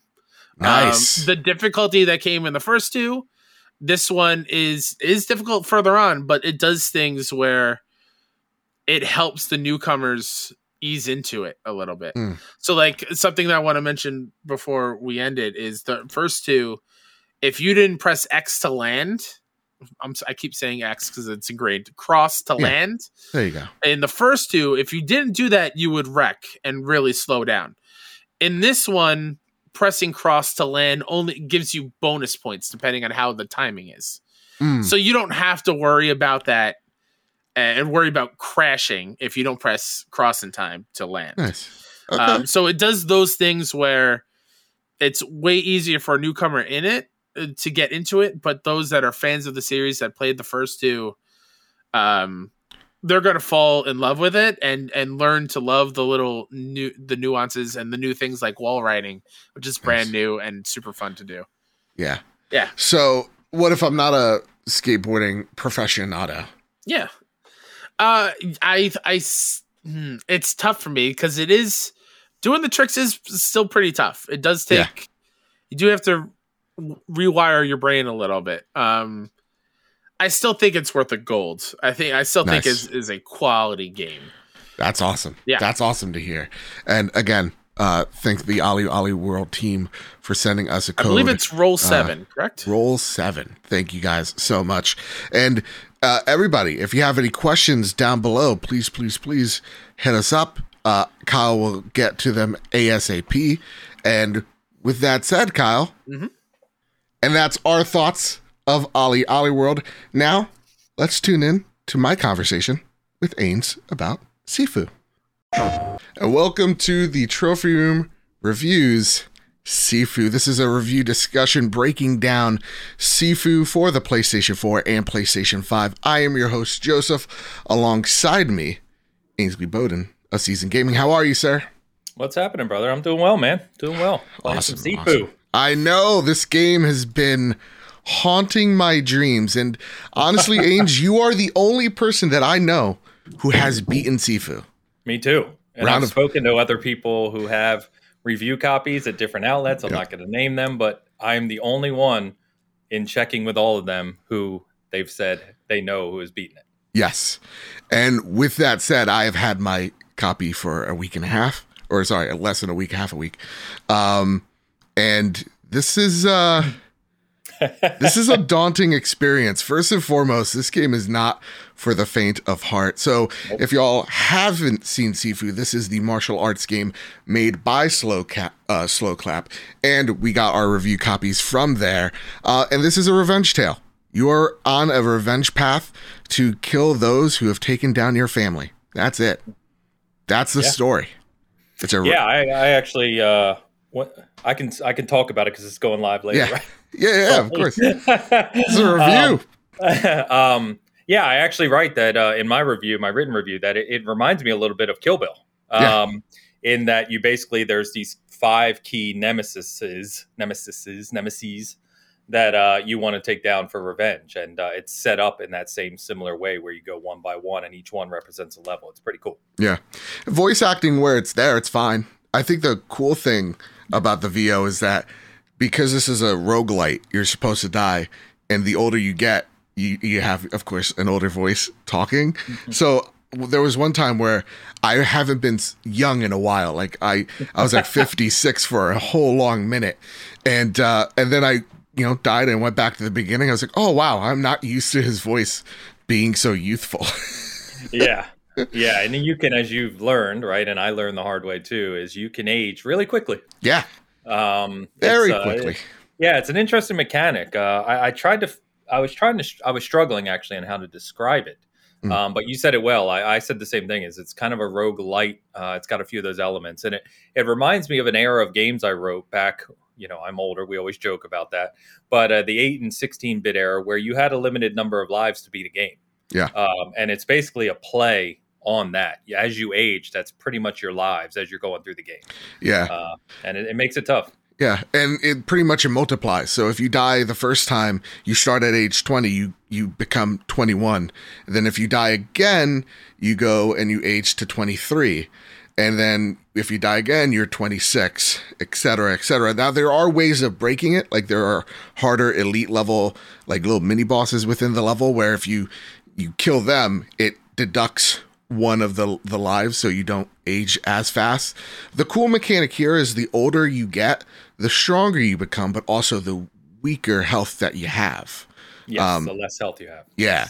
So that's what I found a little interesting in that mechanic. But let's which Yeah. by the way they patched and made that easier oh really? two days ago it was even harder before that yes Yeah. Yeah, yeah, yeah, yeah, yeah, yeah, yeah, yeah, yeah, yeah. So let's talk about this combat. Let's Okay. talk about the combat because Ains, there's a lot to unpack here, man. yeah there is hey don't take my phrase what are we doing so let's talk about let, let's let's get into the nitty gritty. First, how do you like the combat? It's amazing. Um, it is so when you first play this game and you're getting your butt kicked, which you will, I promise you. Mhm. Um, you don't realize just how deep it is. And the more I played, and I now have over 20 hours into Sifu, um, and I've beaten it multiple times, and you know, and I've kind of gone through it. Um, the more you realize how intricate it is and Yeah. how precise it is. And for this game to be successful, it had to be because the crux of the whole game is the combat system. Yeah. And if the combat system was faulty or slow or sluggish or unresponsive, it just wouldn't work. But fortunately, it does, and that allows you as the player to just create these incredibly memorable scenarios where you literally feel like you are a martial arts master in a movie. Yeah. Um, and it's just it's when you get the feel of it. It's you know what it reminds me of. It reminds me a lot of Sekiro. Yes. Sekiro is incredibly challenging. Mhm. The game can punish you in an instant. But when it all comes together and you nail it, there's there's hardly any other feeling like it. And that's what Yeah. Sifu feels like. Yeah, when you get into an engagement with like eight to ten guys in a room and they don't even touch you, Yep. you feel like you're the master of this game, and it feels so good. Uh, but then, like five seconds later, you'll just get your ass kicked by by just a nobody, and then you'll you're back to to square one. I love hate the combat. Um, Okay. I feel like at times it's amazing, and to take one of your words, at the other times it's maddening. Like Yeah. this is the only roguelite where I feel actually punished when I die. Yes. Because sometimes I'm like, that's not fair. I I got that off. No, don't do this to me. That type of stuff. The timing for like specific parries and dodges is so minimal Yeah. that you you swear to your point you'll be like I I know I hit that and Yeah. yeah you can you can get that level of frustration and and compounding that frustration at times um, is the fact that it is possible. I was explaining to people uh, and having this conversation with a few other peers that are reviewing it. It is possible to play this game for, say, 30, 45 minutes, right? Mhm. And not make any progress in terms of your next run. Yeah. Because the only permanent unlocks are the skills. There's no permanent unlocks to increase your health, defense, stamina, nothing like that. Nothing like that. So it's um it's really all just about learning the nuances of the enemies and, and figuring out patterns. But otherwise you can spend a lot of time not really getting anywhere. That's what I feel like. Uh, it is a big get good check. Um, Yes. where I'm stuck on chapter two. It I is. was too. I was too. It was ma- I'm, I'm getting to the guy and then i'm like i'm age 46 and he just mollywops me. The one problem that i have with the game is a the avoid. So like there's not just a perfect parry or or, or dodge. You actually when someone's f- like trying to kick you you're supposed to hit l1 and then go back to avoid with with the analog stick. I hate it. Just give me an L1. There's too because there's so many fists coming at me at once. I feel bombarded, and so Yes. my brain can't switch off or switch on so much. It can only take so much input, and sometimes there's just way too much input. The other thing that I and I get it, it's a roguelite. Um, there are shortcuts to get to the boss, but it kind of feels like in Demon's Souls, where you know your bonfire's in the beginning, and you finally get to the boss, and when you wipe on the boss, you're all the way back at the beginning. Yeah. And that, again, it's a roguelite, but maddening because I want to train on the boss. That's Yeah. the thing I'm having an issue with.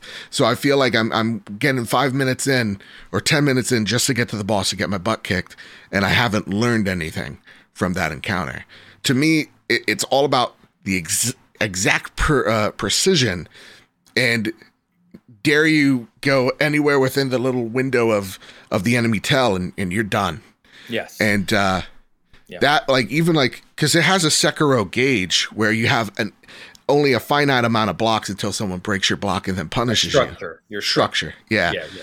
but man it, it, doesn't feel like it's teaching me anything it only feels like i'm being punished when i when i'm falling Yeah, it's it's tough. I, I was there. Yeah. Uh, the second level is much more difficult than the first, and it's much longer with Yes. tougher enemies. Um, and I was I wrote in my review that I audibly I play in my game room by myself. There's no one around, and I audibly said out loud, "How the hell am I ever going to beat this game for this review?" yeah um, because I just felt like I, I, to your point, I was punished. Um, and that's where I think this game walks a line of the more modern roguelites, as you said, you, you feel like you're not learning anything. And a lot of the roguelites that I've played are likes, lights. Um, you're you're kind of either learning something or gaining something with Yeah. every run, right? So that even if you're not doing well, if you do 10 runs, you'll be able to overcome the challenge because you're stronger, you have more items, whatever it may be. Yeah. Whereas in this game, it is solely about just getting better at the same enemies. And that's why it feels a lot like a game out of the 8 or 16 bit era to me, because Yeah. there was no such thing as powering up after you die in those games. It was starting over and doing better. Yeah. And that's what this game is for, for right or wrong. Um, I do think, and I've said this, we've been talking about this offline. I do think it's going to limit this game's audience a bit Absolutely. um, because of because of that. And I absolutely think people are not prepared for how difficult this game is. Yeah. Um, it's it's going to be a wake up call. And the, the crazy thing is, Joe, is we we keep talking about level two. There's five levels, by the way. I don't know if we Yep. said that. Yep. Um, level three is harder than two. Um, level three is my favorite level, Yeah. and it has some really, really amazing environments and kind of things out of almost like martial arts movies. Mhm. Um, but man, it is tough. Now, I will say, Mhm. you mentioned the shortcuts. Yeah. What I found is if you look at all five levels, each of them has a shortcut to get to the boss. Um, but they're all different lengths. As you said, in the second level, there's a shortcut you earn, but you still have to go through a few rooms and several engagements before getting to the boss. Yep. Um, level three is a much tougher, longer level than two, but there is there's two different types of shortcuts in level three, and one of them goes directly to the boss. Beautiful. So if you die at the boss, you, you fight like two scrubs, and then you can go right to the boss again like that. Yeah. Um, level four, you have to go through a few rooms again, a couple, um, but it it's different per level. Is the point I'm making? Yeah. So they they seemingly tried to balance out the difficulty even once you have the shortcuts, depending on the levels themselves. So it Yeah. kind of varies as you go through it. Yeah, and you get to find these little mementos, these little shrines that you get to choose if whether you want to upgrade your structure, your health, your weapon durability, um, how much you know, how how rewarded you get when you successfully avoid or parry. Um, you get some of your energy back, all that type of stuff. Varied throughout the level, so they, they're encouraging you to hey, go play level one before you get to level two, and and and, and buff out Sifu a little bit more that way. Even then, man, it is kicking my butt. So let's let's okay. Game is very hard. Yep. Let's talk about the level design. How are you digging it, man? I like it. Uh, Yeah. It's a little basic, right? It's rather linear. There are there are side kind of shortcuts, as we said, and there's sort of side paths you can take in some of the levels. The first level is pretty straight through, um, but they open up a little bit the rest of them. Um, but they're still pretty linear. There's not a lot to discover um, or experiment with. Um, but I like a- as you go through all five levels, they are different locales, art designs. Um, like the third level is a museum, the fourth level is like a corporate tower, a corporation Mm. tower. Fifth level is like a a um, a spa. So it, it's um, the variety in the levels in terms of their design and the way you go through them is is different, and I like that. I did Yeah. enjoy it. Yeah, it, I I like I love level two's aesthetic. like the club is like popping. I love the sound that I'm hearing from it. Um, Yeah. You know the colors. You can't forget. You, how can we forget about the colors? man? And there's a lot of culture in this game. There's a lot of it. And so, you know, it's it's a beautiful it, it really is a beautiful game. Because even when you're playing the first level, which is slums, it's it's still beautiful. I love the the art direction in this game. Fantastic. Um, yeah, it's fantastic. And the sound. I heard one person, I think it was our mutual friend Jordan, is like the one reason why I didn't like Absolver is kind of like I was it, it sounded like I was hitting a wet blanket when I was making contact. I don't feel that way here. No. Uh, it- when you connect, it sounds like you're really punching someone. Yeah, Sounds and nice. it it has an impact. Yeah, Yeah. Um, especially you know, I wrote about the the kind of choreographed finishing moves. You know, when you do the double button and you there's all kinds of different ones, and they're actually contextual, which is Mm. really cool too. So like. If you are near a wall, your guy will slam them up against the wall and then kick them. Um, I've flipped people over desks. Um, I've splattered blood across like corners of, of walls or desks and stuff, and it's it's really neat um, the way that the the combat Yeah. plays out. And how the combat plays out in the levels, like you'll pick up a bottle and you could like toss it at someone, or like pick up like a broken chair leg or a pipe and just like wail on it on them. I got a broom and kicked a lot of ass with a broom. The Um, staff, the staff. That's. I'm actually going to write up an article. I think of like essential tips for this Yeah. game, and what I've learned is the staff, which the broom acts as, right? Mhm. Um, that is your most powerful weapon Yeah. if you know how to use it. Um, it takes a while, but uh, the key. Well, I won't get into it, but there's a lot of kind of key things that'll help you. Yeah. One of them is your focus meter. Um, but learning how to knock enemies down onto the ground is absolutely key. Yeah. Um, so there, there's, there are, like I said, it's, it's got this learning curve that smacks you in the face and it basically knocks you down. But once you get over that hump, it becomes a really, really, um, just enjoyable game. Yeah. And when you're unlocking more combos and and more skills throughout the game, like when someone tosses a bottle at you, you could catch it and then like toss it right back at them, which I love doing. That's so satisfying. Um yeah, it- it's there's there's a lot here. This game has a lot of systems that play so well with each other. But to me, it is that hard skill gap that is going to man, scare a lot of people off Yeah. that said, uh, before we get into our final thoughts, I do want to shout out the dual sense in this game. Okay. Oh my god, it feels nice. do, you, Bro- do you really enjoy it? Yeah, I do. I love it. Why you don't? No, I it, it definitely has some support. Yeah. Um, and there's a few areas in the game where they they really utilize it. There's this one part in level two where you run through this hallway and the, these lights are lighting up in in sequence. Yeah. From the club, and it actually goes in sequence on the controller, like da, da, da, da, da, da, da, which is really cool. Um, but With the rain as well.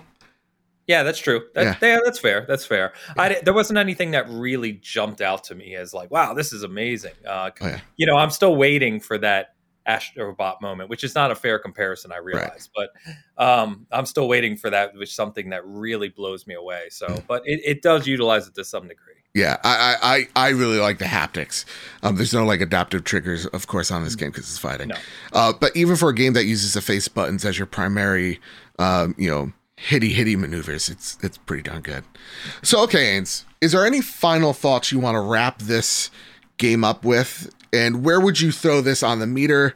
That is, or how you guys would rate it over at Seasoned Gaming?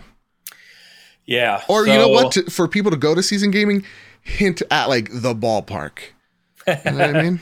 Yeah, so it definitely earned one of our SG medals. I'll say that. So we give medals to any game uh, that score higher than a seven. Okay. Um, on our, our one to 10 scale. We do use a number scale, but you know, you can find all the details over there and, and read my full review. I, I believe that this is going to be one of those games that's like a cult classic. Um, we already kind of commented on the fact that it, the challenge it presents is going to limit its audience. And I think that there are going to be a, a group of people, a chunk of people that buy this game and get disappointed that Yeah. it's far more difficult than they were expecting. Yeah. Because the gameplay videos make it look like a beat 'em up, which it is, but it's to to do the beat 'em up is incredibly challenging. Yes. Um, so I, I think that's going to inhibit it.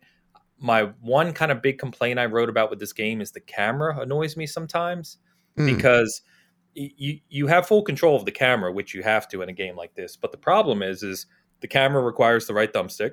Yeah. You also need your thumb to do the attacks, which are, as we've already said, the timing on them has to be perfect. And there's a lot of situations, especially later in the game, level three has a bunch of them, where you're in a tight space. Just rub it in my face. I can't get past you. Just rub it a little bit more. but you're in a tight space, and all of a sudden, like it's that classic 3D game problem where the camera's like here, Yeah. and you can't even see what's happening. And if you can't see what's happening in this game, believe me, you're dead in an instant. Yeah. Um, so that's my only big qualm. But I, I do, I, I really grew a level of appreciation for this game as I got over that hump, saw the whole experience, all the levels, the different bosses, the different designs, and kind of took a step backwards and, and thought about what Slow Clap had uh, developed here. I really started to appreciate it. So Yeah. I really enjoy it. I think there's going to be those kind of masochistic people like me who love tough games that just kind of smack you back. Um, I think there's going to be a group of us that really love this game and kind of hold it up on a pedestal. But I think that that group is going to be pretty small. Sadly. Yeah. This is a weird, weird one for me because I think this is like how we rate it. It's like on a you know trophy level. Yeah. because trophy. I, I get Uh, it. Yeah. to me, this is like a gold. This is a gold trophy, man. This is a this is a really great experience that I feel like for people that are dying for that old retro challenge, um, you're gonna get it here. I think Yes. what the the systems that they have in place are all incredibly well done. But it's so weird that as as high as I would rank this game, I can't recommend people buy it. I don't blame you. I'm I with you. because I, I feel like it's a masterful game. It's great at everything it does, but man, it I don't think a lot of people are ready. So really check out more videos on this. Check out Seasoned Gaming's in-depth review on it um, to really, really make your mind up. Because this game, as someone who's platted a Sekiro and platted games like Bloodborne, Yeah. this is this is uh, even above my pay pay grade. I was going to say it's not like you don't like hard games, Yeah. or or are good at games. I mean, you know that. So that you're commenting on that just goes to speak to it. And I, like I said, I was in the same place. I've played it more than you have, I think, at Yeah. this point. Yeah. Um, and so I've put more time in it. So maybe I've just you're you're gonna you're gonna hit that spot where you get over the hump. I hope you do. Yeah. Um, but yeah, it's I completely agree with you. Yeah. Yeah. Yeah, and it's a shame because I, you you always have to wonder not to get us in a side discussion, but you have to wonder if, if the game doesn't sell well because of that, it's going to be disappointing because Slow Clap did develop something what I think is special here Yeah. that deserves to be recognized. But if it's if it's too hard for people to access on a broad scale, I don't see this game being successful. Sadly, Yeah. Same. Likewise.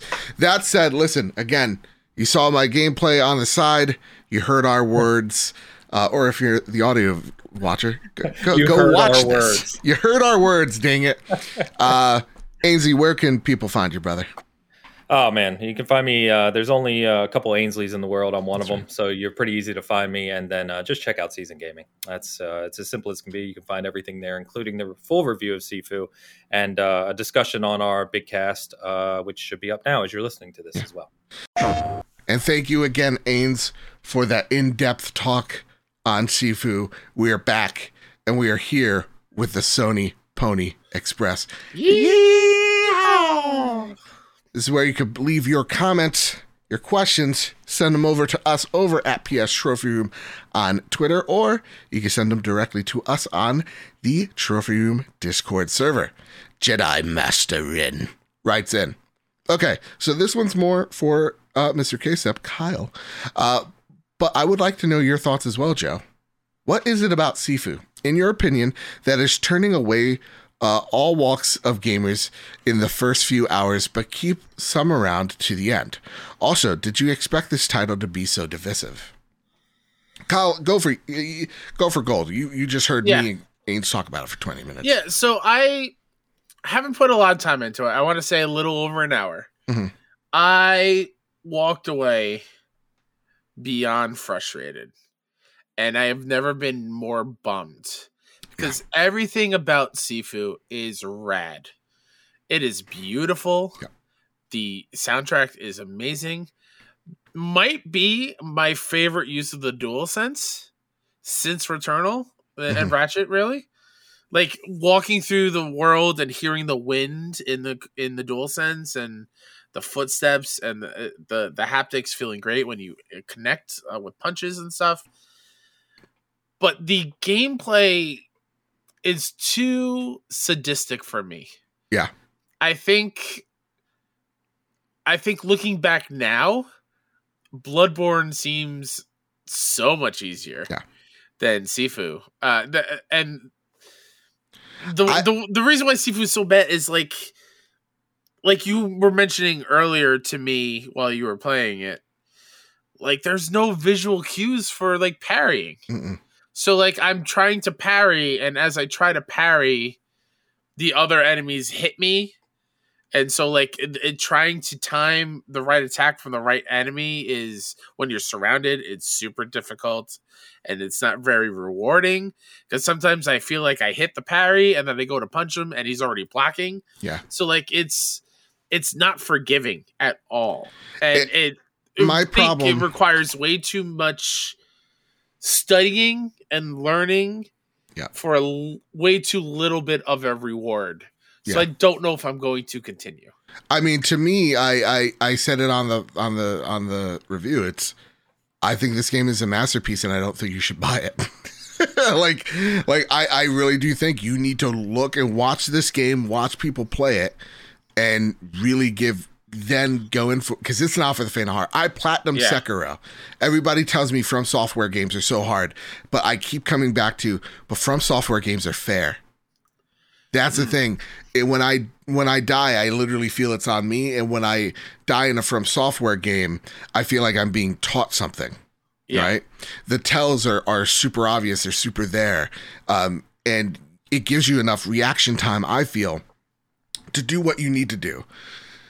Sifu doesn't do that, and I don't think Sifu's uh, avoid it's called in the game. Their their Yeah, like version the of dodge, dodge, yeah. isn't very good because the camera there are times where it's frustrating because I know I I did the right dodge but because the camera's so wonky sometimes it just doesn't work.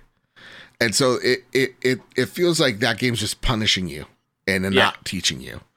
Um and it wants perfection so much that um it, that's all it wants it it doesn't want any there's no in between so again uh, I talked about it at length, but my feelings Yeah. are, are likewise with you. You, um, and there's a lot tied to the block as well. Like it, it yeah, it's just not don't do it.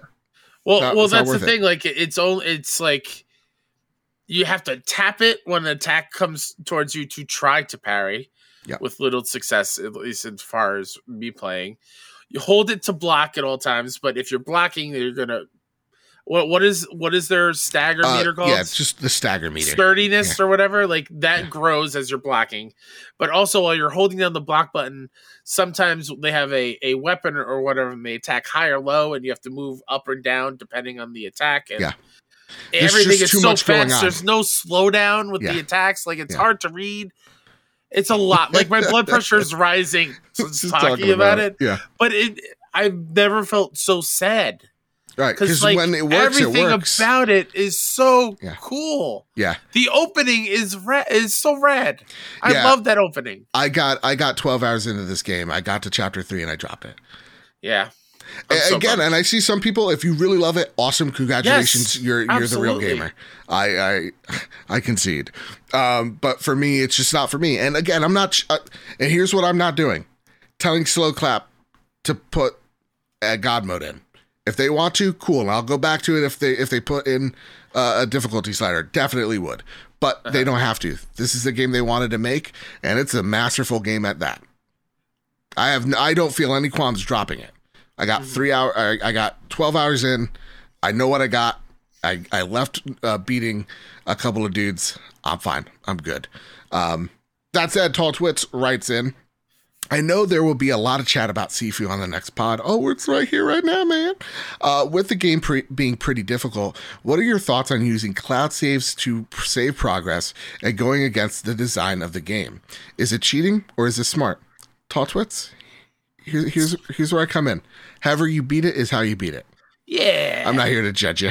If you want to use cloud saves, beat the design of the game, go for it, man. How do you think I platinum Bloodborne in 60 hours? I restarted that save at the final the final fight. Yeah. That's that's how I did it. I it listen, Tisk, tisk, tisk. I also hate when people are like, "Oh, you cheesed it. You didn't play it the right way." no, I beat No. it. I beat it. Okay. You beat it exactly. You beat it. Okay, there, beat it. there's nothing in the rule book. There's no d- text box that pops up like you're not playing the way I designed it. How dare you? I'm going to turn the PlayStation off right now. No, you whatever, however you beat it or makes it easier for you. Yeah. fine by me.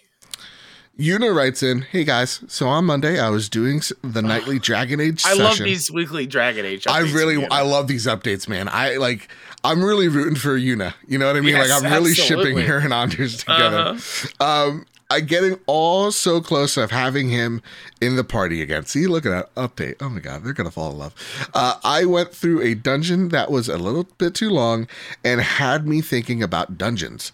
What makes a good dungeon in a game? Also, I hope a new feature in the beta of being able to pin five PlayStation games to home and to the home screen is a very good feature. I agree. Yeah. But just give us folders. What makes a good dungeon? Um, all right. Hold the chuckle. We're all adults here. Uh, Length matters. You don't want a dungeon that's too long. You don't want a dungeon to feel too uh too short. You just want the perfect length. And I think a perfect length dungeon is 30 to 40 minutes. Um one mid boss, one final boss, and I think a, a game that does it pretty right is Destiny. Sure. You're in a strike, you're running it, and you're trying to clear it out. or World of Warcraft is when I think of dungeons. Who do, who does it the best? Yeah. Um, they have to be varied. You know, they have to have a good theme. Um, That's to me that is the biggest thing for me when it comes Yeah. to dungeons and games. It needs to be visually pleasing. Yeah. And it's got to be cool to go through. Yeah. I instantly when I think of dungeons, I think of the original Dark Cloud, which I love love love that game. But those dungeons are like 10 floors of Yeah. pretty much the same surroundings, just different alignment of rooms. yeah, I'm like I can't no, It that can't just gets be- boring very quickly. yeah. It can't be just room hallway, room hallway, room hallway. No. There has to be something different. There has to be challenging uh, Yeah. Uh, enemies there to block you. And the they're doing enemies is a good one too. Like I want them to, to me, I want them to match the dungeon. Yeah.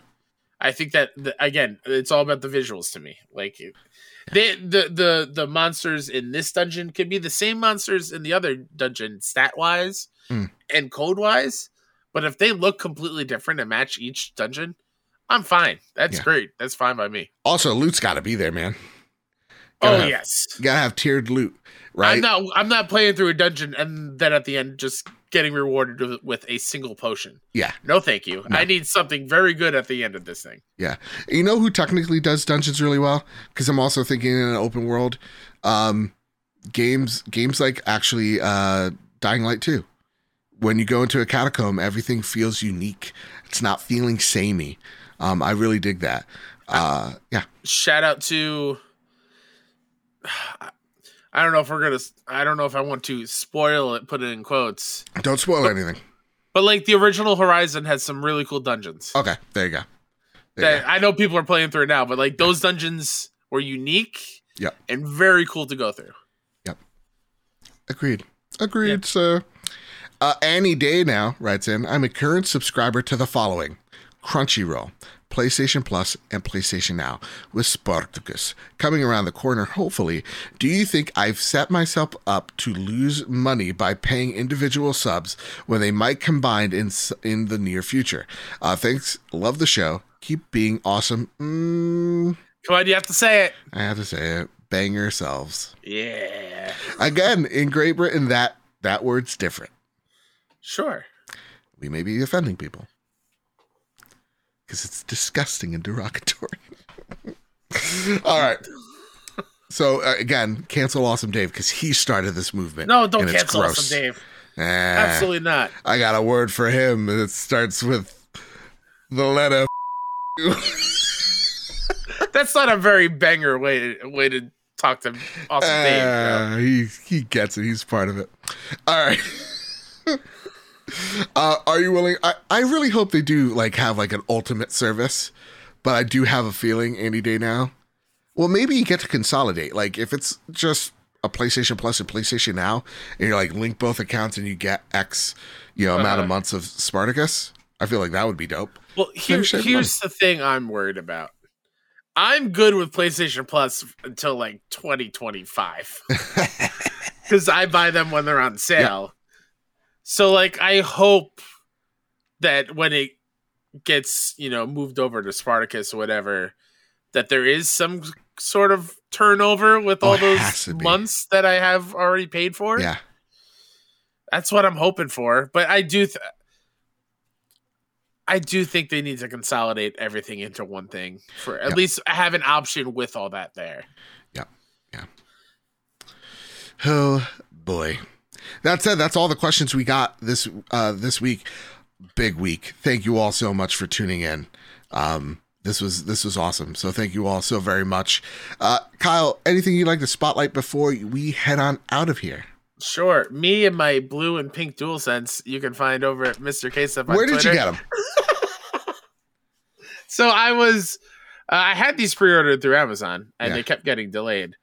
And I was strolling through Target with my nieces, and lo and behold, in the cabinet, I saw the colors. I'm like, you know what? Let me see if I can cancel those pre-orders real quick. And I was able to. I, was, I picked them up right there. Hopefully, the purple one is is is just as easy to find for me No, purple one's exclusive to the PlayStation Store. until Friday. oh, until Friday. Until Friday, and then it's everywhere. That's what the fine print says on PlayStation Direct.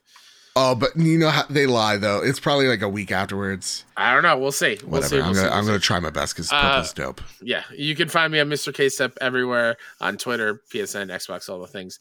Check out all the indie games coverage we do over at 61indie.com, S I X O N E I N D I E. Nice. You can find me over at PS Trophy Room. You can find sorry, you can find the show over at PS Trophy Room. You can find me over at Mr. Badbit. Make sure the Horizon giveaway. We are only five star uh, reviews away from hitting 250 reviews in North America. That's awesome. And no matter where you are in the world, it really does help us out. Like we say it each and every week. It makes our day when we see five star reviews. It really does help keep us going because the grind's hard. The grind's difficult. And as we're two full time employed boys, um, it's it gets tiring sometimes. So when we see those words of encouragement, it's so amazing. Um, so again, thank you all for already doing so, and for those in the future, thank you as well. Uh, make sure you drop us a five star review as well over on Spotify for the Elden Ring giveaway as well. And with all that said, and with all that out of the way, everybody keep your wits about you, keep hunting, and keep playing PlayStation. See you guys.